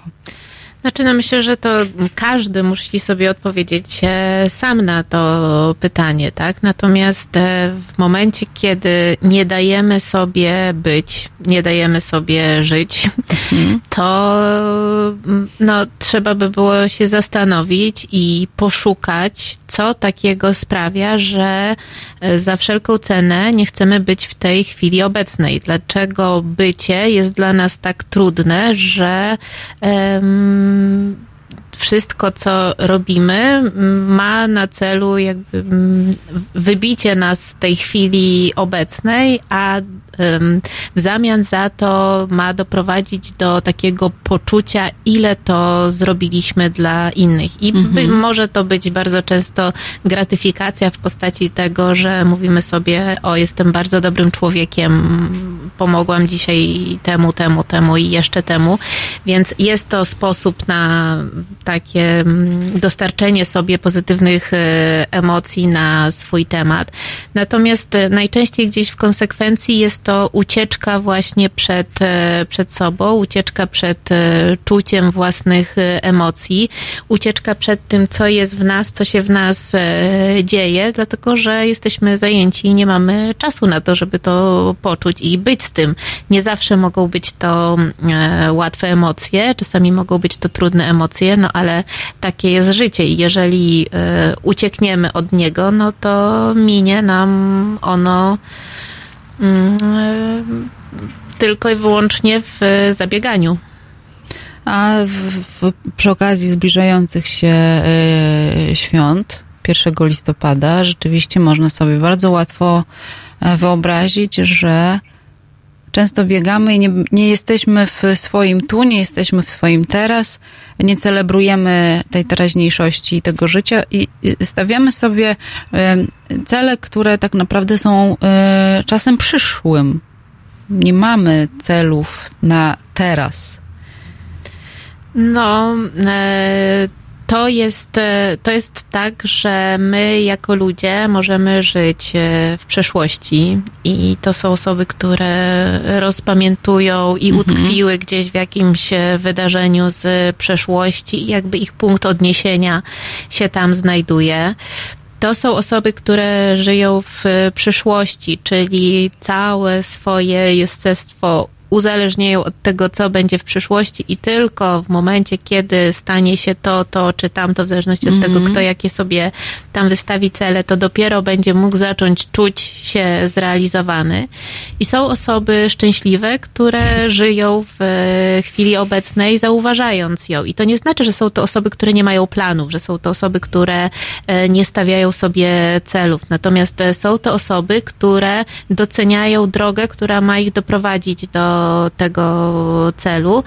E, to są osoby, które mają świadomość tego, że nikt z nas żyć wiecznie nie będzie i nikt z nas nie wie, ile ma tego czasu dane. Natomiast czasami zachowujemy się tak, jakby to, co przed nami było nieskończone, czyli napychamy te plany do granic e, niemożliwości, a tak naprawdę nikt z nas nie wie, te święta też nam o tym przypominają, kiedy, kiedy mm, no, może się to wszystko skończyć, więc e, zacznijmy już dzisiaj być i żyć, bo nie wiemy, ile przed nami. W jaki sposób zacząć zwracać uwagę na tak naprawdę, mówi się, najdrobniejsze e, rzeczy, detale takiego dnia codziennego i tak naprawdę chyba tutaj e, w szczególe tkwi nie diabeł, tylko samo sedno naszego życia, mm, które przegapiamy. Mówiłaś o, o piciu herbaty. To można zacząć od e, picia herbaty, ale tak naprawdę można zacząć od tej sytuacji, w której każdy w tej sekundzie mhm. się właśnie znajduje, to jest e, przede wszystkim zobaczyć, w czym jesteśmy, tak? Czyli e, co nas otacza, spróbować dostrzec e, szczegóły, elementy, których normalnie nie, nie widzimy, bo nasza uwaga też ma pewne ograniczenia, natomiast przyjrzeć się temu, usłyszeć, co się wokół nas dzieje. Jest wiele dźwięków, których nie wyłapujemy i to też dlatego, bo byśmy zwariowali, gdyby mhm. wszystko, co nas otacza, do nas docierało. Natomiast e, e, są to, są to ćwiczenia, które pozwalają właśnie przejść z e, tych przeszłych i przyszłych czasów do teraźniejszości, spróbować zidentyfikować zapachy. I wracając do tej herbaty, to właśnie wszystkie zmysły nakierować na tą herbatę, czyli najpierw zobaczyć, jak ona wygląda, e, powąchać ją, zobaczyć e, temperaturę, mm, wszystkie emocje, jakie nam towarzyszą e, w momencie, kiedy skupiamy całą swoją uwagę na tą herbatę. E, potem e, sprawdzać, jaki ma smak, ale też e, jak ta, jaką ta ciecz ma konsystencję. Jakby wyostrzyć wszystkie możliwe zmysły i z jak największej ilości stron spojrzeć na tą herbatę. Dla początkujących takie ćwiczenia e, zazwyczaj są w kategoriach idiotycznych. Natomiast e, ta praktyka w przyszłości pozwala nam dostrzegać rzeczy, których e, nie jesteśmy w ogóle świadomi i które e, potrafią nam przejść e, niezauważone. Mhm. Tak? To ćwiczy nasz mózg, to ćwiczy naszą uwagę do tego, by dostrzegać rzeczy przyjemne, dostrzegać rzeczy innymi zmysłami niż na co dzień się nauczyliśmy, bądź w ogóle jakby ich nie, nie dostrzegamy.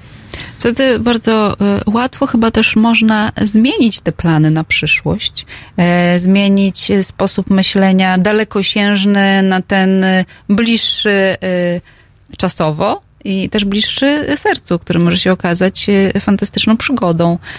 Znaczy, na pewno e, bycie takie w uważności e, skieruje nas gdzieś do, do serca i do emocji, które mhm. E, nam towarzyszą i pozwolą na wybranie drogi, która będzie dla nas dobra, bo to, co jest dla nas dobre, jest w nas zapisane tam w środku, w związku z czym mm, taka uważność na, na bycie, na bycie ze sobą, bycie w, w teraźniejszości pozwoli nam tak naprawdę zobaczyć, co jest dla nas ważne. I jeżeli się okaże, że te nasze plany nie były z tym zbieżne, no to fajnie jest e, je wtedy zmienić. A jeżeli one były mm, słuszne, no to...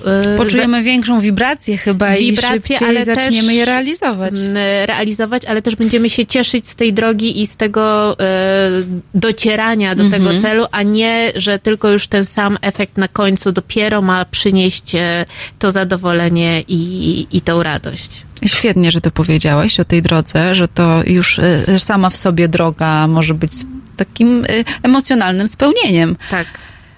Zagramy dla Państwa i wracamy.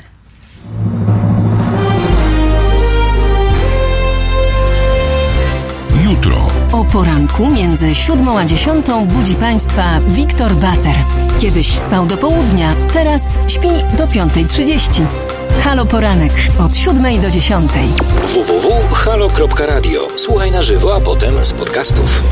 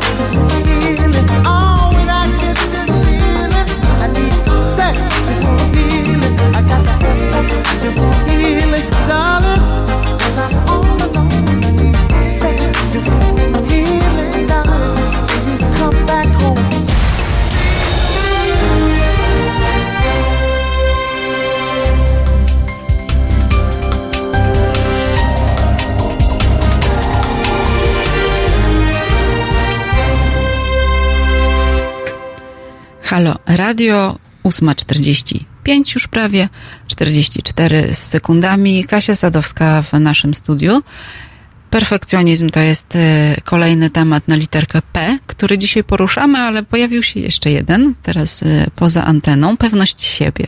I tutaj e, spytałam Kasi tak naprawdę o czym najwięcej jest na blogu, no bo blog to jest, proszę Państwa, taka bardzo fajna platforma do tego, żeby e, poszukać e, wiedzy eksperckiej, ale poszukać też wiedzy praktyków, którzy swoje przeżyli i dzielą się e, swoimi spostrzeżeniami.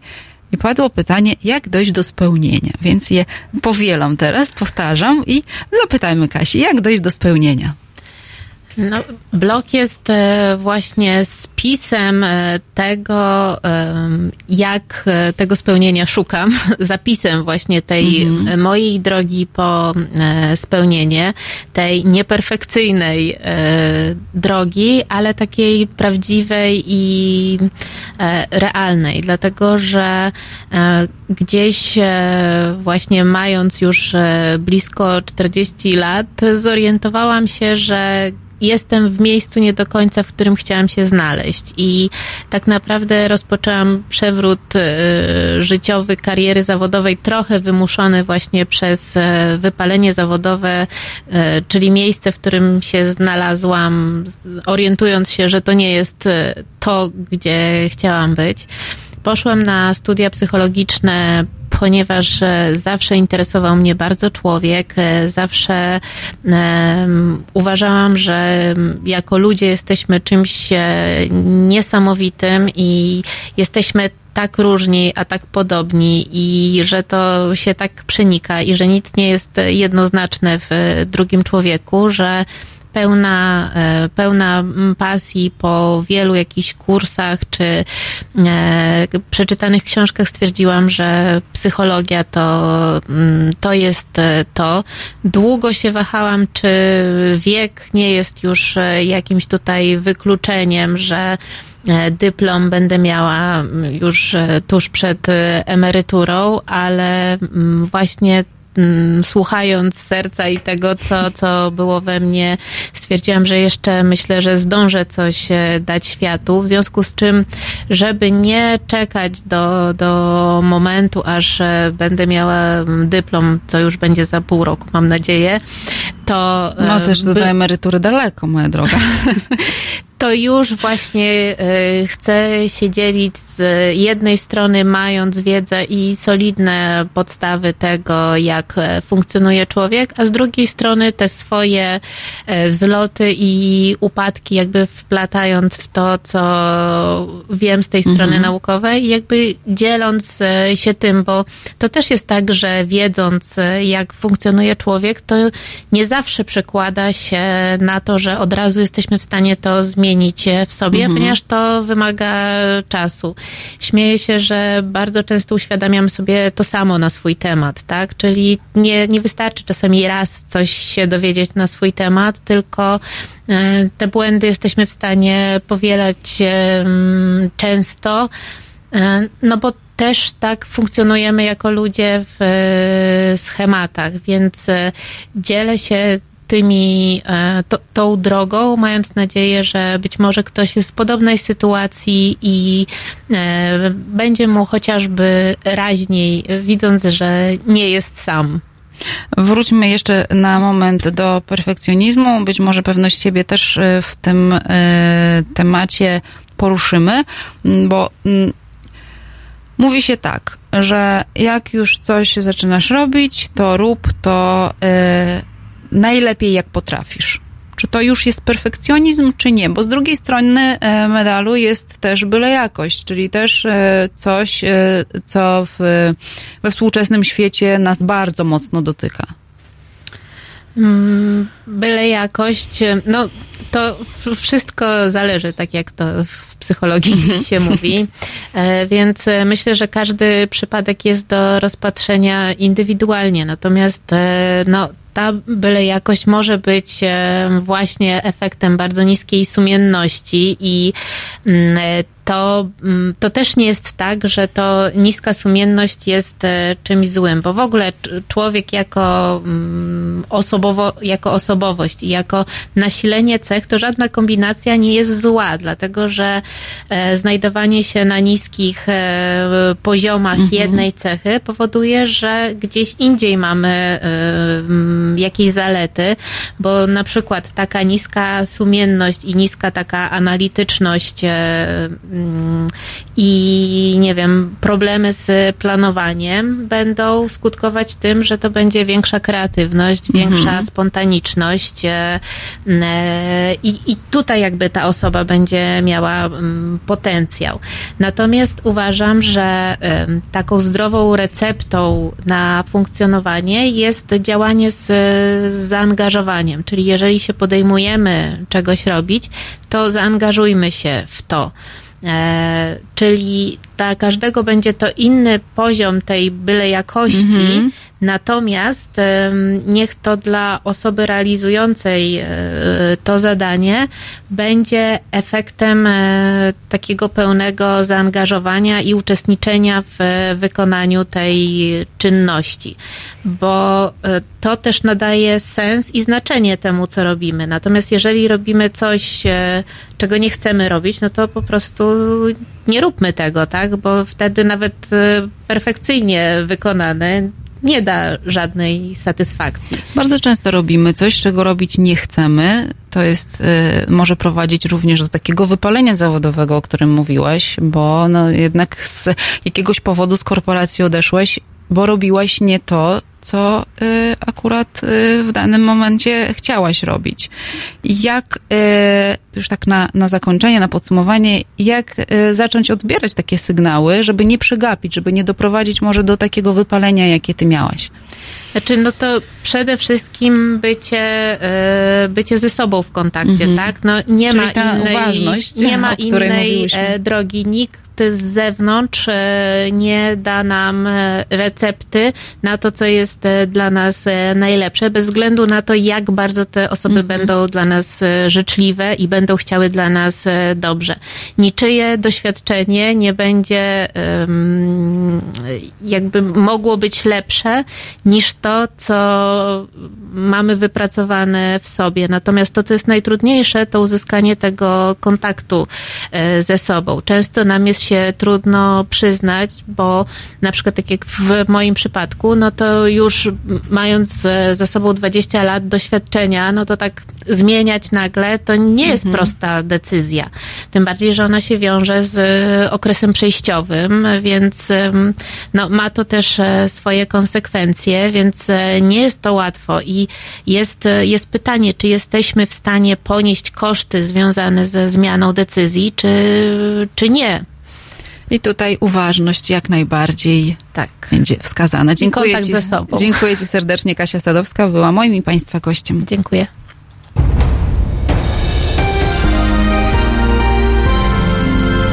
Dziś. Od 21 do 23 telefony od Państwa odbiera dr Tomasz Kowalczuk, politolog i filozof. Rozmowa, dialog, zrozumienie i żadnej agresji. 21-23. Zapraszamy. www.halo.radio. Słuchaj na żywo, a potem z podcastów.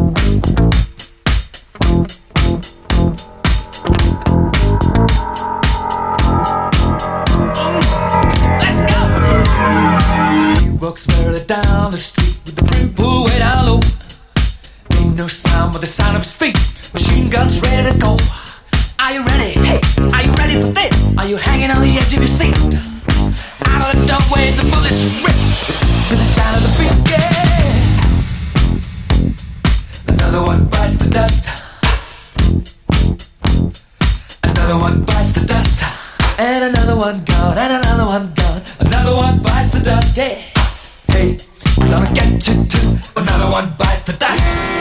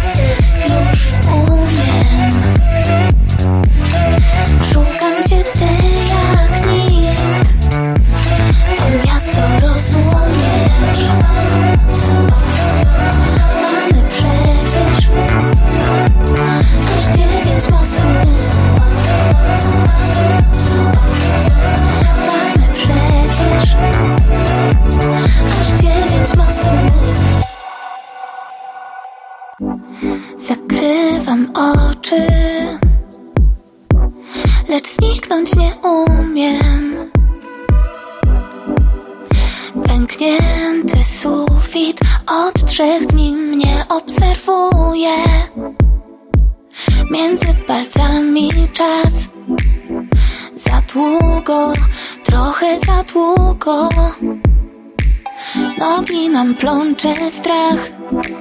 Mimo to zabiorę nas.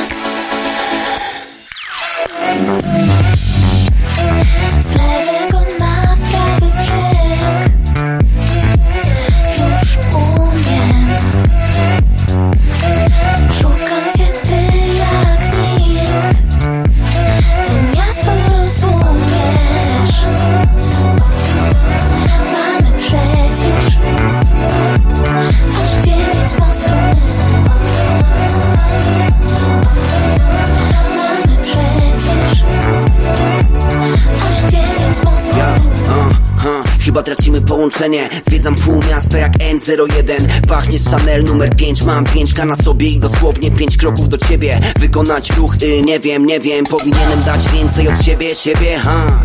Znowu nieporozumienie I sam chciałem znać tego cenę. Nie zmienię nic ha.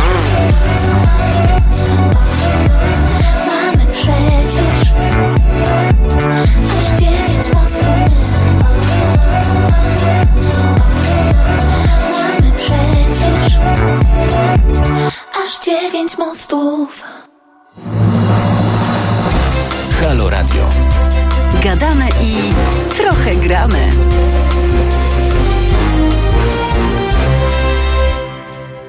Halo Radio, minęła godzina dziewiąta. Marika Krajniewska e, przy mikrofonie z Państwem. Zostajemy jeszcze przez godzinę i w studiu już jest e, nasz trzeci gość. Jest to gość nietypowy, tak powiem, e, ponieważ zajmuje się nietypowymi i niecodziennymi sprawami, chociaż dla Ciebie to codzienność, a mm, jest gościem Elżbieta Dąbrowska, która jest trenerką uśmiechu, trenerką radosnego życia. Ja sobie tutaj też przygotowałam taką ściągę, że, ściągę, że jesteś współzałożycielką Akademii Radosnego Życia, mentorka w szkole liderek, organizatorka i prelegent na konferencjach edukacyjnych. Zresztą tam cię wyłapałam też na jednej z takich konferencji. E, uczestniczysz e, też w różnych projektach, które pogłębiają świadomość i pomagają się rozwijać. No i właśnie rozwijasz się też poprzez śmiech i pomagasz rozwijać się innym poprzez śmiech. Skąd w ogóle, bo zaraz powiemy o jodze e, śmiechu, bo jest to też nietypowa forma jogi e, i może nawet coś wspólnie spróbujemy mm, z tą buzią naszą zrobić. Natomiast pierwsze pytanie takie przede wszystkim, jak trafiłaś na taką ścieżkę radości? Witam serdecznie. Dzień dobry. Bardzo się cieszę, że mogę tutaj być i dzielić się swoją właśnie ścieżką, w jaki sposób e, dotarłam w ogóle do tego, do tej radości. To nie zaczęło się, że byłam radosną osobą mhm. i, e, i ta radość była przez całe moje życie. Była to droga trochę od smutku E, zaczęło się od tego, że moje życie przyniosło mi bardzo trudne doświadczenia. Już jako 17-letnia dziewczyna straciłam w ciągu dwóch miesięcy mojego tatę i brata. I wtedy zaczęłam się zastanawiać, co te życie mi niesie. Jako mhm. 17-letnia dziewczyna poczułam, że jest mi bardzo ciężko, bardzo trudno, że to życie jest takie bardzo ulotne, że żyjemy, za chwilę możemy odejść. Jest to akurat też taki temat aktualny związany, temat, aktualny. Tak. E, zaczęłam się zastanawiać nad tym, e, czytać już jako młoda dziewczyna, ale później oczywiście, jak, jak przeszłam przez te trudne momenty, e, poradziłam sobie tak zewnętrznie, mm -hmm. można mhm. powiedzieć, bo gdzieś te emocje były głęboko upchnięte we mnie. Zaczęłam żyć, zaczęłam uczyć się, wyszłam za mąż bardzo wcześnie, jako e, dwudziestoletnia dziewczyna i trochę zapomniałam o tych wszystkich emocjach, które były we mnie. Ale oczywiście życie przynosiło mi następne trudne doświadczenia, bo jako 27-letnia dziewczyna już się rozwodziłam. Miałam wtedy mm, małą córeczkę i znowu dopadła mnie, e, dopadły mnie takie rozważania, Dlaczego przychodzą do mnie tak trudne doświadczenia, jak sobie z tym poradzić, e, jak, e, co, co, co ze sobą zrobić, żeby poczuć się lżej, żeby zacząć funkcjonować jakoś w tym świecie, bo cały czas się zamartwiałam i myślałam, co było, jak ja sobie w przyszłości poradzę. Przecież to jest takie trudne. W ogóle to życie jest takie trudne. Jak ja sobie z tym wszystkim poradzę? I oczywiście e, pierwsza rzecz, która była dla mnie takim fajnym wsparciem, e, to prezent od kolegi z pracy. E, wręczył mi taką książkę, jak przestać się martwić i zacząć żyć.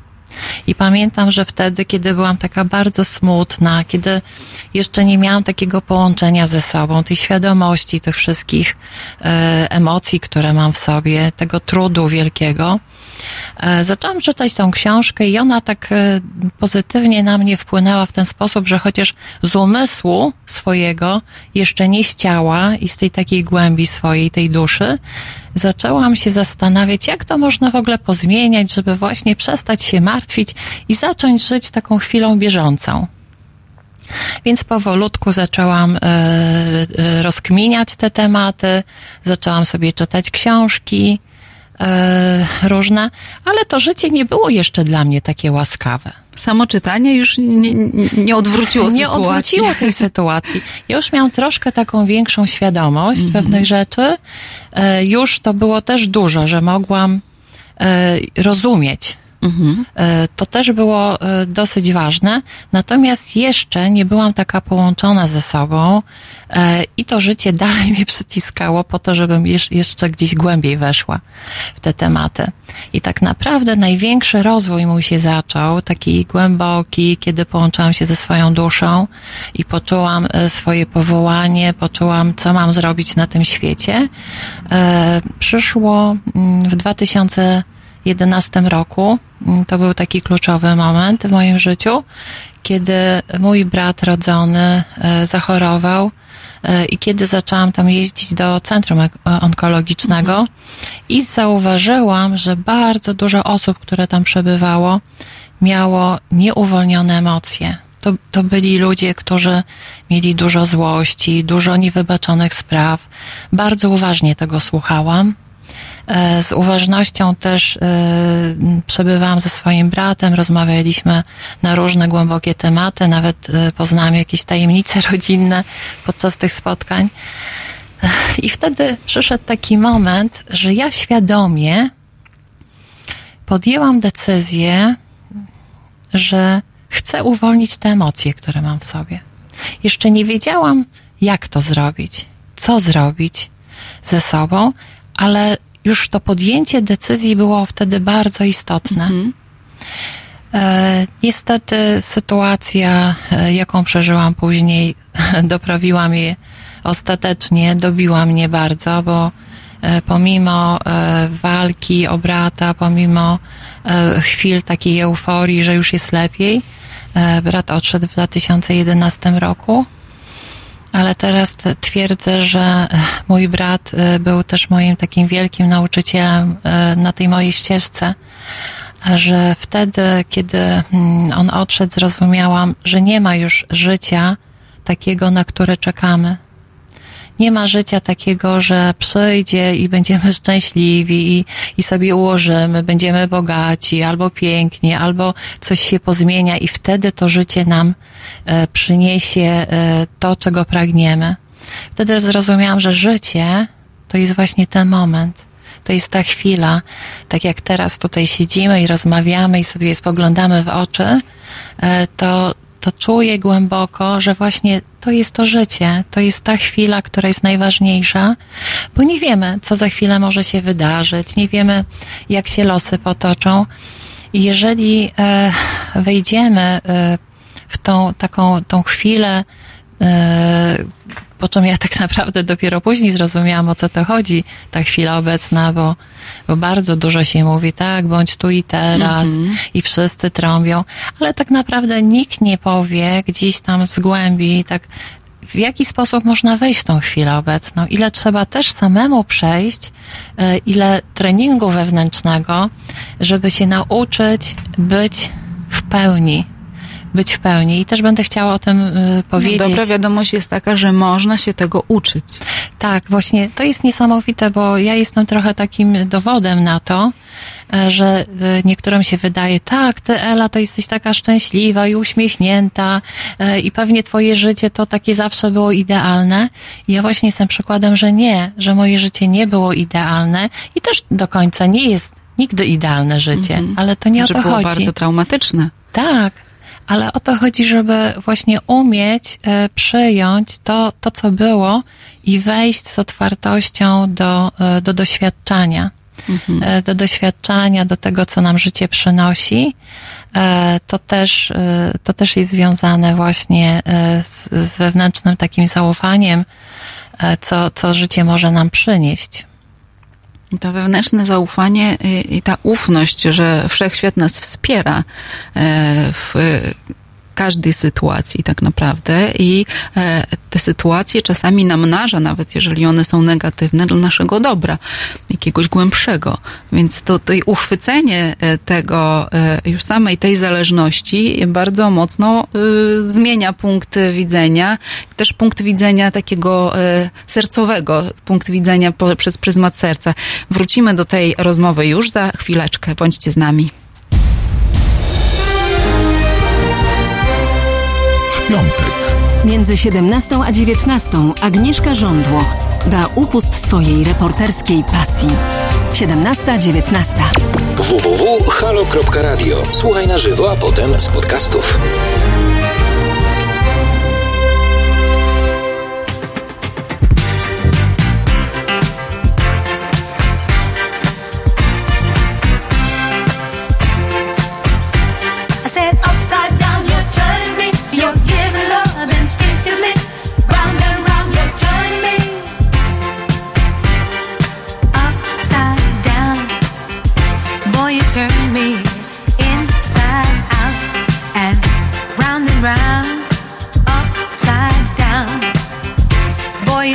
Me inside out and round and round. Instinctively, you give to me the love that I need. I cherish the moments with you. Respectfully, I say to thee, I'm aware that you're cheating when no one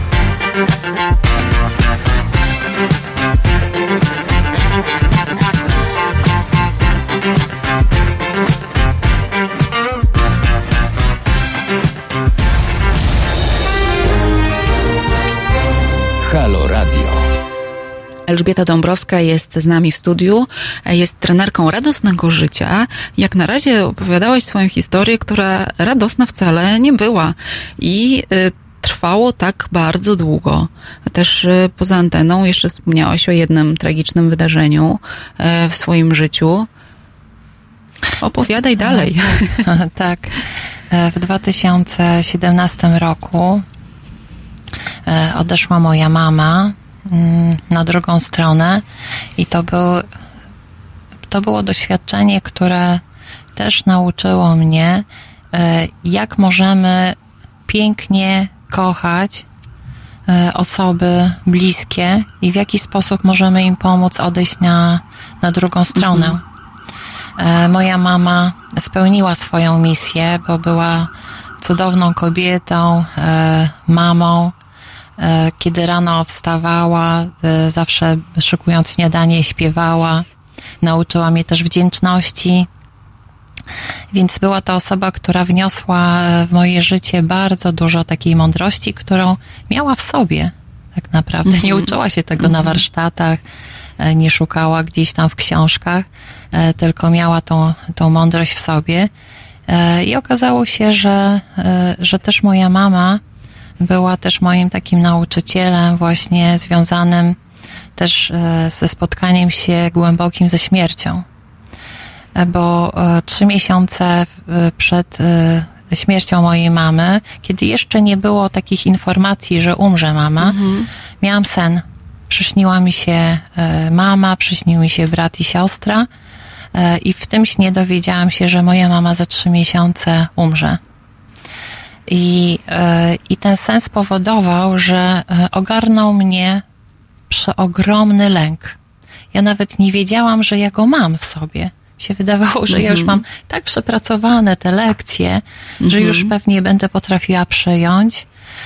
Natomiast tutaj przyszedł taki lęk, który przez y, dwa miesiące budził mnie codziennie o czwartej rano y, i zatykający wręcz klatkę piersiową, że ciężko mi było oddychać, bo zastanawiałam się, w jaki sposób ja sobie poradzę, jeżeli ja nie będę mogła zadzwonić do swojej mamy i powiedzieć jej, mamusiu kochana, jak się czujesz, e, kocham ciebie, e, a moja mama, ty moja córeczko cudowny, ja też ciebie kocham, że ja tego nie usłyszę.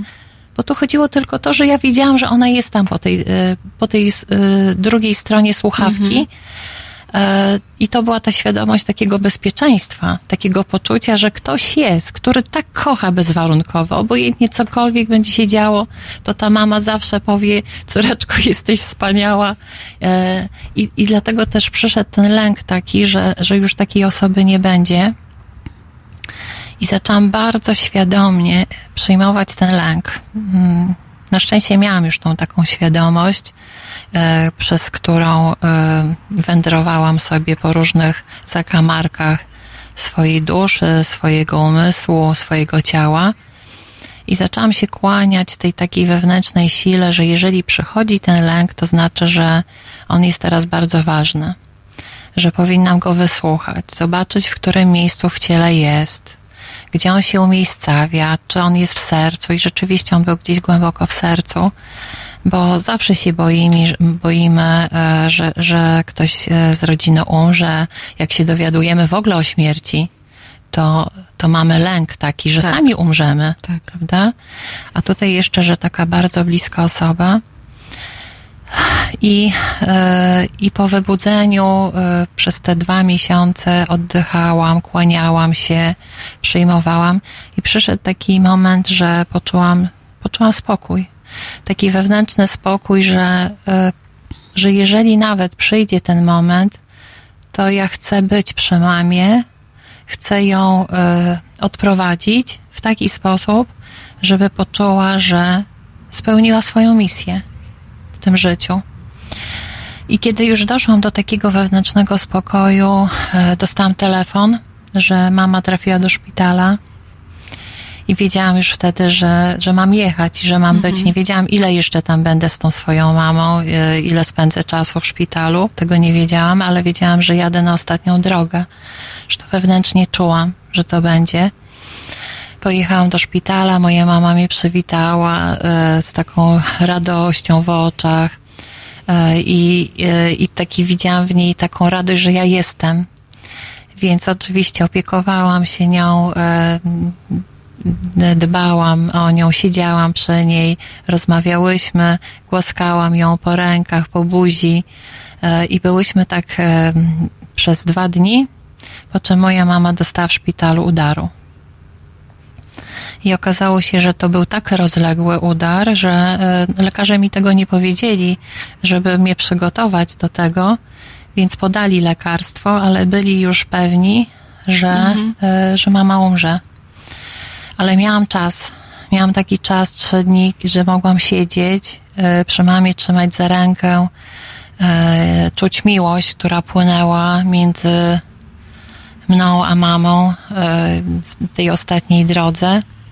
I przyszedł dzień, kiedy się obudziłam i wiedziałam, że to będzie ten dzień. Ja nie, wiedzia- ja nie wiem skąd, ale przyszło to do mnie.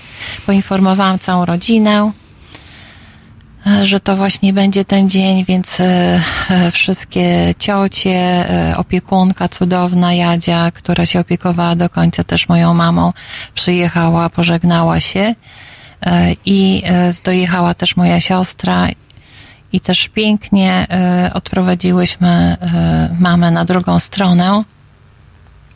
Oczywiście jest to bardzo trudne doświadczenie, jest to, jest to tak głębokie i mocne, ale poczułam gdzieś też w sercu, że, że właśnie to jest piękne, żeby pozwolić drugiemu człowiekowi e, odejść w spokoju, żeby od, e, pozwolić też odejść w miłości, otoczeniu takiego, takiego ciepła, miłości, takiego, e, takiego, e, takiej fali, e, wręcz e, takiej anielskiej miłości, że, że ta osoba może odejść w tym momencie, że z poziomu ludzkiego wszystko robimy co najlepsze, że możemy e, najlepszych lekarzy znaleźć, opiekę dać, ale przychodzi moment taki, że, że też trzeba pozwolić tej drugiej osobie odejść z miłości do tej osoby. I z wdzięcznością. I z, wdzięcz- z wielką wdzięcznością.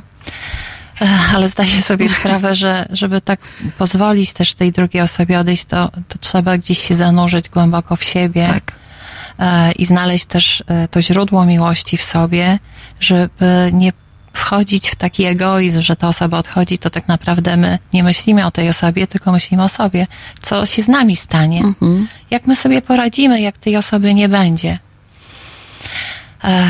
I, mm, i czuję spokój, czuję, czuję w sercu, tak jak tatę, który odszedł tak bardzo dawno, e, bo miałam wtedy 17 lat, tak czuję też w sercu swoją mamę, czuję wsparcie, czuję miłość e, i to jest też e, część mojej wędrówki radosnego życia. Brzmi niesamowicie, że takie sytuacje dramatyczne spowodowały też, że odnalazłaś radość. Tak, tą radość to odnalazłam wcześniej, przed e, śmiercią mojej mamy. To było, tak jak wspomniałam, ten 2011 Mhm. rok, kiedy już wtedy e, z serca, bardzo głęboko z serca, bo sobie wyczytałam wtedy. To nie było tak, że, że już ja miałam wtedy otwarte serce Mhm. i tą przestrzeń serca to u mnie była taka, że, że wszystko się działo. Ale pozwalałeś, żeby mądrości z książek do ciebie docierały. Tak, to też pozwa- jest bardzo ważne. Tak, właśnie pozwalałam na to i wtedy przyłożyłam dłoń do serca i wyraziłam intencję, że ja już nie wiem. Ja nie wiem, w którą stronę mam pójść, co ma się dziać, ale ufam i wierzę, że siła wyższa mnie poprowadzi e, w takie ścieżki, w takie zakamarki, które są właśnie dla mnie. E, I wyraziłam e, intencje, i wtedy, kiedy wyraziłam intencje, zaczęły się dziać w moim życiu cuda. I zaraz do nich powrócimy. Zostańcie Państwo z nami.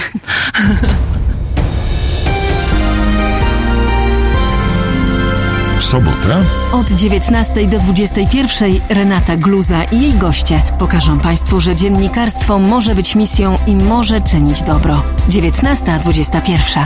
www.halo.radio. Słuchaj na żywo, a potem z podcastów.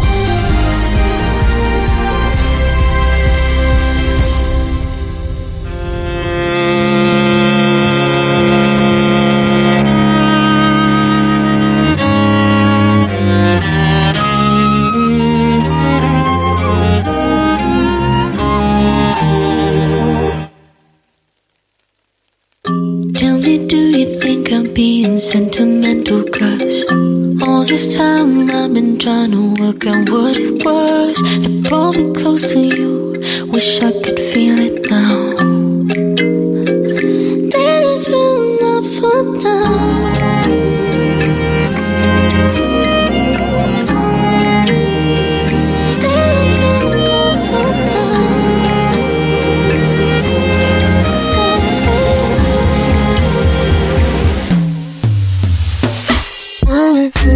dice, everything dice, everything dice, everything dice, everything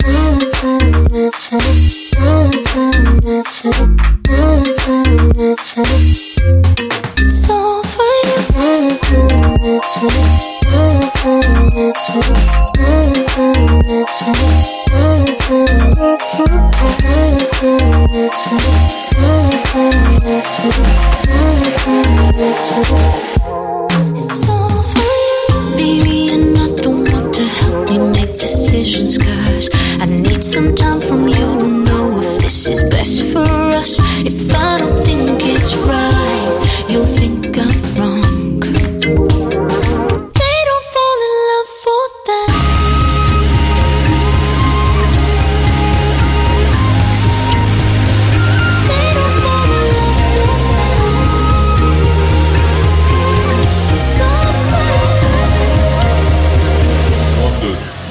your lighters.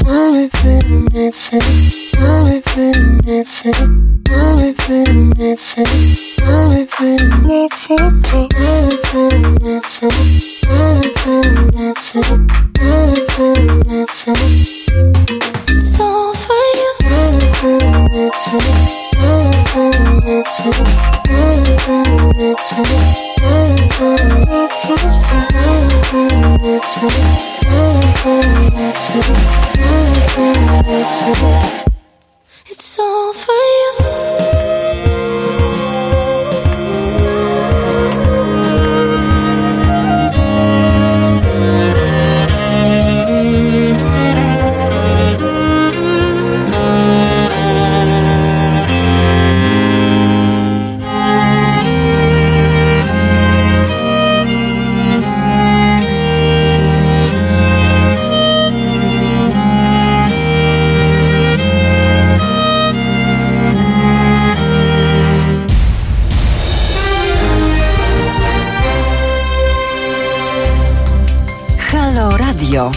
Pierwsze medium obywatelskie.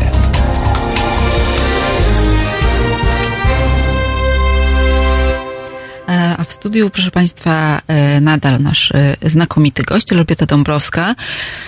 No i przejdziemy już od smutnych sytuacji życiowych do radosnych. Jak już wiemy, wszystko to jest powiązane ze sobą i jedno wynika z drugiego. Odnalazłaś radość i odnalazłaś spokój. O spokoju zaraz będzie. Ja wiem, że chcesz powiedzieć e, w kontekście radości, mm, ale yoga śmiechu. No, pomówmy już Dobrze, wreszcie. o tym pomówimy, ale jeszcze wrócę na chwilę do tego smutku. Mhm. E, Bo smutek okazał się takim moim cieniem, który mnie doprowadził do radości. Mhm. E, Także to czasami, co jest takiego trudnego w nas, gdzieś schowanego, się okazuje, że też jest to takim błogosławieństwem, żeby odnaleźć też to swoją wartość i połączyć później ten cień e, ze światłem i, i, i działać też z pełni. Bo dzięki temu, że miałam dużo tego smutku, to szukałam radości. Tak. Tak? Bo Tak, najczęściej tak. tak. jest. Bo jeżeli coś mamy, to po co mamy to szukać? Mhm. Nie mamy potrzeby. Jeżeli jesteśmy radośni, to czy szukamy radości? Nie szukamy, No nie. bo jesteśmy. Mhm. Jeżeli mamy miłość w sobie, to czy szukamy tej miłości? Po prostu jesteśmy miłością. I tak w moim przypadku było, że było też sporo w tym sercu smutku, e, więc zaczęłam szukać radości. Ale jeszcze wrócę tutaj e, do tego, w jaki sposób przyszła do mnie yoga śmiechu. E, bo to jest niezwykłe. Wtedy, kiedy wyraziłam tą intencję tak z serca, żeby była prowadzona e, i żeby, żeby przyszło do mnie to, co jest najlepsze, e, to wtedy pojawiły się takie kroki w moim życiu, które były bardzo istotne, żeby robić to, co teraz robię i to, co przekazuję innym osobom. Pierwsze to, co przyszło, to, e, to było zajęcie się sprawą wybaczania. I to pojawiło się na ścieżce, na drodze e, zrozumienie, że dopóki nie wybaczymy sobie, dopóki nie wybaczymy też innym osobom, to nie jesteśmy w stanie ani in, z innymi się dzielić, ani mówić z serca, ani e, być szczęśliwym gdzieś głęboko w sobie, bo zawsze będzie coś nas ciągnęło. Bardzo Co? często bagatelizujemy y, wybaczanie. Tak, i przechodzimy sobie, Mhm, prawda? tak. Zostawiamy ten temat e, i później te sytuacje życiowe znowu nas ciągną do, do tego, żeby wrócić. Ja wtedy podjęłam tą decyzję, e, żeby wybaczyć sobie, oczywiście nie jesteśmy święci, zawsze mamy różne sytuacje w swoim życiu e, trudne, czasami świadomie je podejmujemy, tego czasami nie. Tak jak i osobom, które stanęły tam gdzieś na naszej ścieżce i, e, i też jakieś poczucie żalu, poczucie winy, żeby to puścić. I zajęłam się tym e, i to tr- trwało jakiś czas. E, Ale dało mi to później, e, kiedy przeszłam przez to e, wybaczanie, kiedy wybaczyłam i poczułam, chociaż to może to jeszcze nie było do końca tak puszczone, bo to jest bardzo długi proces. To tak się wydaje, że stań i wybacz. No to to, to, to z poziomu takiego tej głowy to możemy sobie powiedzieć, ale to znowu musimy to poczuć. Mhm. Musimy to przepuścić przez swoje ciało gdzieś głęboko. Więc byłam w tym procesie. Oczywiście bardzo dużo pracy włożyłam w swój rozwój, taki wewnętrzny. E, bardzo kluczowym momentem było dla mnie Soul Body Fusion. E, jestem praktykiem e, łączenia ciała z duszą. E, I e, ten, ten proces też spowodował, że e, zaczęłam też medytować, zaczęłam kierować się ku sobie Mhm. bardzo. Że te momenty, kiedy tak byłam na zewnątrz i szukałam gdzieś tam wokoło i, i, i rozglądałam się, że znajdę odpowiedzi, przyszedł taki właśnie moment, że zaczęłam medytować. E, I podczas medytacji, takiej głębokiej medytacji, kiedy, e, kiedy byłam już w takim, e, można powiedzieć, takim spokoju, kiedy tych myśli za dużo nie było, wtedy pojawił mi się obraz. Bo właśnie mi się bardzo dużo wizji pojawia. Pojawił mi się taki obraz, że stoję na scenie i przede mną jest tłum ludzi uśmiechniętych, radosnych i mają błyszczące oczy. I ja wtedy tak wróciłam z tej wizji i tak myśl, zaczęłam się zastanawiać, co, to, co ta wizja mi pokazała? Co, o co tu chodzi? Ja musiałam coś na tej scenie robić Ja fajnego. już wiem, ja cię widziałam. Więc co ja robiłam na tej scenie, że ci ludzie byli tacy szczęśliwi i patrzyli na mnie, mieli roz, takie piękne oczy rozjaśnione i bardzo mi się ta wizja spodobała. Bardzo, naprawdę poczułam to w ciele, że to jest radość, to jest wielkie błogosławieństwo, żeby w ogóle coś takiego robić, ale w zaufaniu y, przyglądałam się, co dalej mi pokaże życie. I co mi pokazało, że dwa tygodnie od tej wizji, mm, w miejscu, gdzie e, chodziłam na jogę kundalini do, e, do Basi Baczkury, była informacja, że będzie w tym samym miejscu yoga śmiechu, prowadzona przez Piotra Bielskiego. I tak myślę sobie, no nigdy nie byłam na jodze śmiechu, ale ten śmiech jakoś tak do mnie tak przychodził, bo też byłam w audycji liderki uśmiechu, to dużo osób mi mówiło, że ty się tak pięknie uśmiechasz. I sobie, no pójdę sobie na taką jogę, zobaczę w ogóle na czym to polega. Poszłam na tą jogę, e, dwie godziny radości, śmiechu, później relaksacji i na sam koniec tych warsztatów spojrzałam na tych ludzi i zobaczyłam, że oni byli ludźmi z tej mojej wizji. Bo oni wszyscy mieli takie, takie policzki, takie fajne, rozgrzane, oczy błyszczące, takie uśmiechy, taką błogość. Myślę jejku, to przecież to jest to. To jest to, właśnie to. To ja chcę to robić dla Mhm. ludzi. No i od tego momentu e, też minęło niewiele czasu. Poszłam na kurs e, do Piotra Bielskiego e, i oczywiście los przyniósł mi e, bardzo szybko występy z jogą śmiechu. E, Pierwszy był, e, pamiętam, w Łodzi było 50 osób wtedy. I, I już stałam na scenie i moja wizja już wtedy była spełniona. Bo ja poczułam taką radość, przeogromną radość gdzieś w środku, głęboko, że niosę coś. Że to jest, że to jest właśnie to. E, I, i, I dopiero później zrozumiałam, że, że właśnie, żeby czuć tą radość w swoim życiu, to powinniśmy robić rzeczy, które kochamy. Czyli nieść coś dla ludzi, że pierwsza rzecz to oczywiście zająć się sobą. E, I kiedy już jesteśmy gotowi, żeby iść dalej z tym. Że to jest je- jeden taki elemencik, który Mhm. wnosi w nasze życie radość, kiedy widzimy, że coś dobrego niesiemy e, dla innych ludzi, kiedy widzimy, że ktoś dzięki nam uśmiecha się, albo zaczyna, nie wiem, zastanawiać się, albo zagląda gdzieś do środka, gdzieś do siebie Mhm. głęboko. I, I wtedy jest to e, piękna e, radość, ale to już jest taka radość z serca, głęboka radość. I później potoczyło się bardzo szybko, bardzo szybko. Zostałam, byłam zapraszana na duże konferencje, na festiwale, e, na przykład festiwal Szczęście na Głowie, gdzie było tam chyba prawie tysiąc osób. E, i, Wszyscy roześmiani. Wszyscy roześmiani. Za twoją sprawą. Za moją sprawą. E, oczywiście wprowadzałam ćwiczenia, gdzie ludzie mogli się przytulać, gdzie mogli podawać sobie dłonie, gdzie łzy się pojawiały. E, I to było już takie głębokie wzruszenie, że, że, że czułam, że idę na fali, że idę na tej fali miłości, że jestem prowadzona przez e, siłę wyższą, żeby to nieść. Mhm. I wtedy zaczęły, zaczęły do mnie przychodzić po kolei inne elementy, oprócz jogi śmiechu. Ale to oczywiście bym chciała o tym opowiedzieć, bo yoga śmiechu rzeczywiście wyzwala taką, e, taką radość, która, mm, która powoduje zmiany wewnętrzne w nas. Mhm. I chciałabym też trochę o tym powiedzieć, bo, e, bo powinniśmy wiedzieć, dlaczego warto się śmiać. Tak, koniecznie. Prawda? Bo, bo to jest tak, że ktoś mówi, o się śmieją, zresztą tyle przekonań jest takich, że nie śmiej się głośno takich, bo, bo to nie wypada, bo, e, bo przecież my jesteśmy dorośli, Mhm. poważni, no to jak Tak. możemy się tak głośno śmiać, wyzwalać w sobie e, takie, takie zachowania trochę dziecięce, Mhm.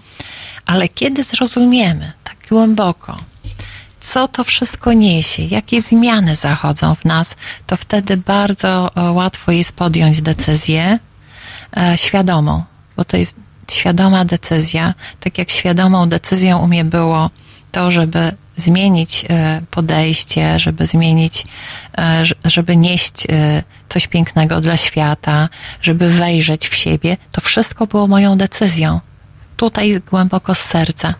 I tak samo, jeżeli podejmiemy decyzję, że się śmiejemy e, i, i wiemy, co nam to niesie, to te zmiany zachodzą. To za chwilkę zrobimy, e, puścimy piosenkę i po niej zaczynamy od zmian, które niesie śmiech. Okej.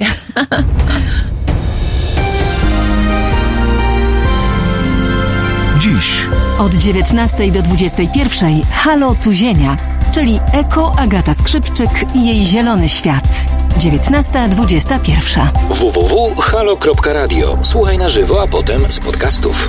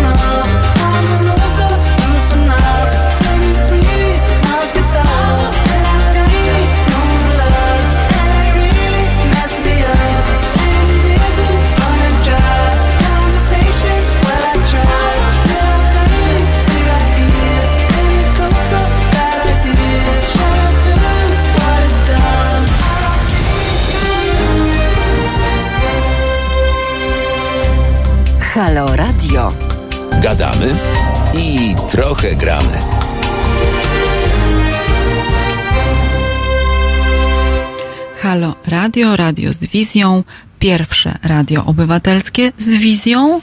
E, Możecie Państwo do nas jeszcze e, dzwonić, jeszcze mamy chwilkę czasu, 22 39 059 22, e, mail teraz małpahalo.radio, po audycji krajniewska małpahalo.radio.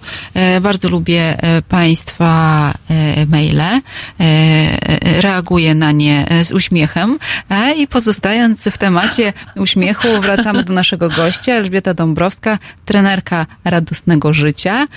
Skończyliśmy przed przerwą e, zapowiedzią, że powiemy, co się dzieje, tak? W naszym ciele, z nami, e, gdy się śmiejemy. Tak. Właśnie, śmiech to jest takie cudowne lekarstwo, to jest taki cud. Dlaczego cud? Ciało, umysł, dusza.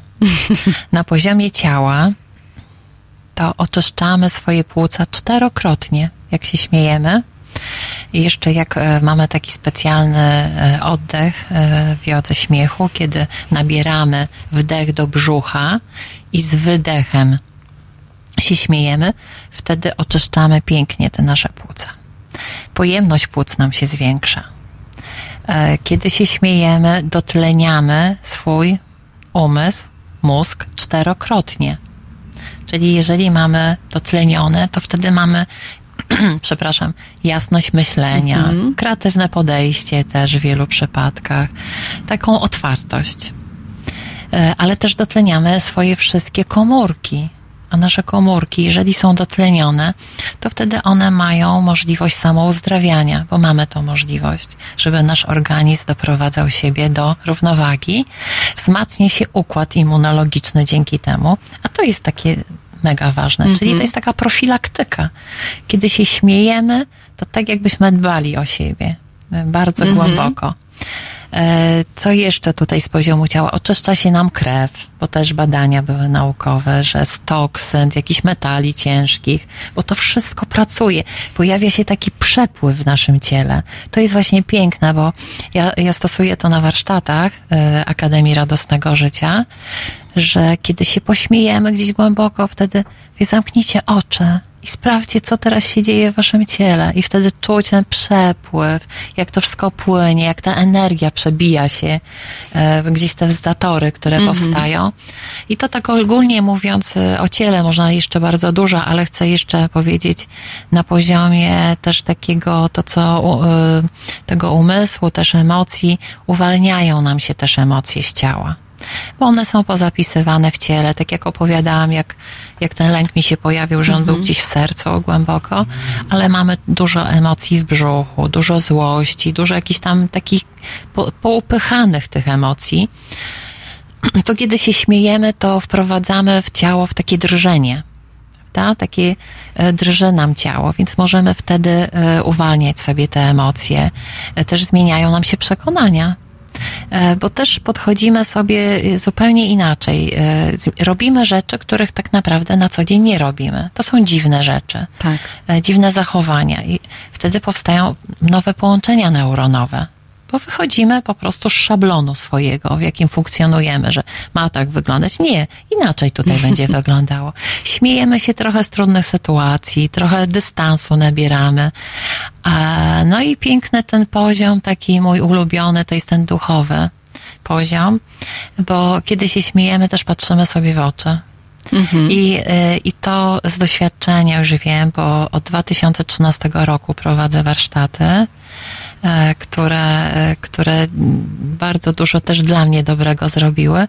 Zobaczyłam, jak pięknie się łączymy w tym śmiechu, że czujemy to połączenie swoje, że jesteśmy wszyscy sobie równi, że nie ma lepszych, nie ma gorszych, że każda istota jest piękna i e, można taki eksperyment zrobić, że kiedy się uśmiechamy i patrzymy na siebie, nie jesteśmy w stanie o sobie źle pomyśleć. To jest niesamowite. Nie umiemy krytykować tej drugiej osoby, po prostu ją widzimy jako piękną istotę, która stanęła przed nami. Więc to jest ten poziom taki duchowy, e, tej takiej wdzięczności ogromnej. Ja jeszcze wprowadzam też element takiej połączenia z serca, czyli wchodzenie w przestrzeń serca, że łączymy tutaj się z poziomu mm, tego naszego serducha i, i czujemy wtedy wdzięczność, czujemy troskę, współczucie, czyli te wszystkie uczucia tej naszej potęgi miłości wyzwalamy w sobie. E, i badania naukowe były przeprowadzone, że jeżeli mamy w sercu te uczucia, e, to wtedy łączy się to z naszym umysłem, z naszym mózgiem i wtedy powstaje ta koherencja, która niesamowicie uzdrawia nas na wszystkich poziomach. Wtedy czujemy połączenie, spokój, a przede wszystkim to jest bardzo ważne, że przychodzi taki e, wewnętrzny spokój po tej radości.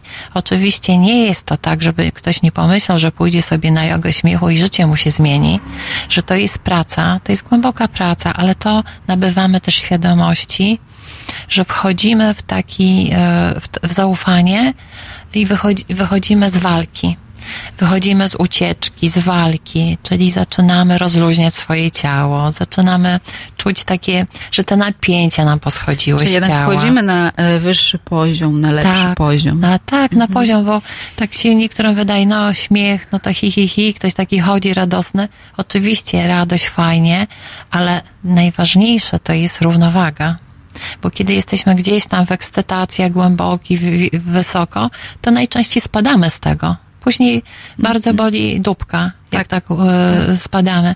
Natomiast jak wchodzimy w ten spokój wewnętrzny i kiedy się mm, cieszymy z tego spokoju, z tej głębi, z tej takiej naszej wewnętrznej głębi, to jesteśmy e, w równowadze.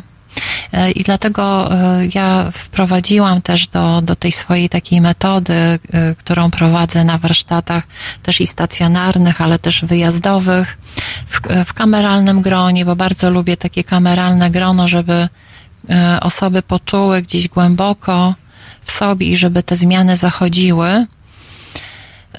Wprowadziłam dodatkowo praca z głosem, bo głos niesamowicie też uwalnia, uwalnia emocje, też wibracją, jest przekaźnikiem, jest, zasi ma zasięg, tak jak Mhm. teraz mówię, to też docieram poprzez ten głos, poprzez wibrację tego głosu, jaką mam.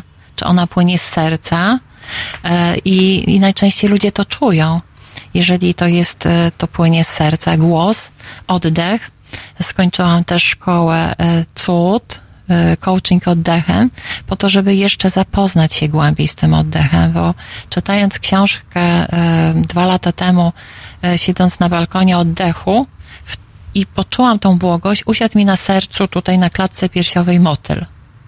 I wtedy poczułam, że oddech też jest tą moją ścieżką, żeby ludziom nieść, że mamy ten oddech, że wystarczy zamknąć oczy, skierować się ku sobie i zacząć oddychać, i już wtedy zaczynamy wychodzić z tego napięcia. Zaczynamy docierać do swojej przepony, a przepona połączona jest z autogennym układem nerwowym, i wtedy przychodzi informacja: tak, ta osoba chce być zrelaksowana, chce żyć w zaufaniu. I, i ten oddech e, też, ma, też prowadzę na swoich warsztatach, kiedy łączymy się właśnie e, z tym oddechem. I nawiązując do początku naszej rozmowy, kiedy e, powiedziałam o tej chwili tu i teraz, e, to, to nawiążę teraz, bo, bo chciałabym też przekazać, w jaki sposób pięknie jest wchodzić właśnie w tą chwilę, e, tu i teraz, że kiedy zaczynamy mieć świadomość swojego ciała, czyli co się w tym naszym ciele dzieje, prawda? Czy mamy tam jakieś napięcie, czy coś, czy coś, e, czy tam jest gorąco, czy zimno, e, czy, e, czy na przykład czujemy jakiś ból, to już jesteśmy w sobie, głęboko w ciele. Jeżeli dodatkowo jeszcze poczujemy, jaką mamy emocję, w jakim jesteśmy nastroju emocjonalnym, co my teraz czujemy w tym momencie, co czujemy, to już mamy świadomość, co przez nas przepływa, jaką emocję mamy, ale jeszcze jak zobaczymy, jakie myśli się pojawiają, a myśli to też e, przychodzą e, z naszych przekonań, w co wierzymy, co, co one nam niosą.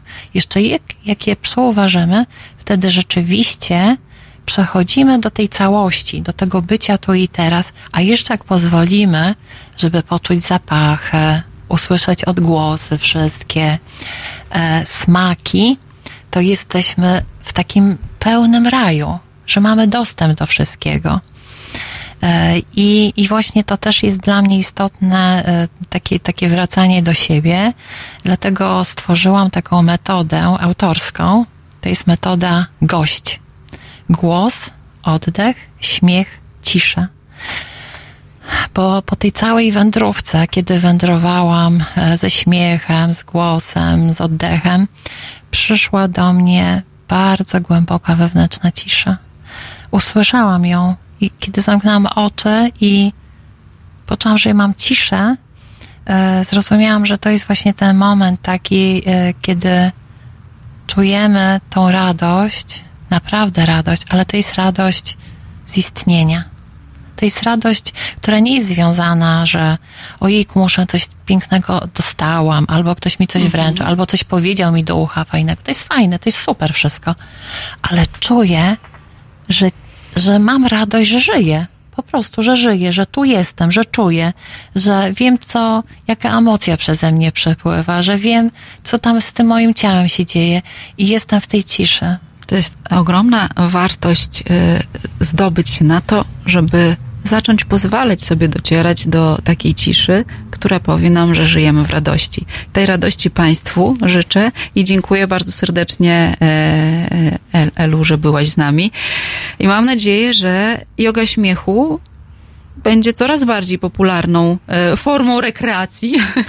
Właśnie mam taką nadzieję, bo e, są takie właśnie metody, które pozwalają nam dotrzeć do siebie i które pozwalają nam żyć lżej, żeby nam się po prostu żyło lżej i lepiej. I tego Państwu serdecznie życzymy. Tak, bardzo dziękuję za Dziękuję. rozmowę. Od poniedziałku do piątku. Właściwie codziennie, bo oprócz weekendów. Środek dnia należy do Państwa i do Wojtka Krzyżaniaka. Od 15 do 17 dużo, głośno i bardzo aktualnie. www.halo.radio. Słuchaj na żywo, a potem z podcastów.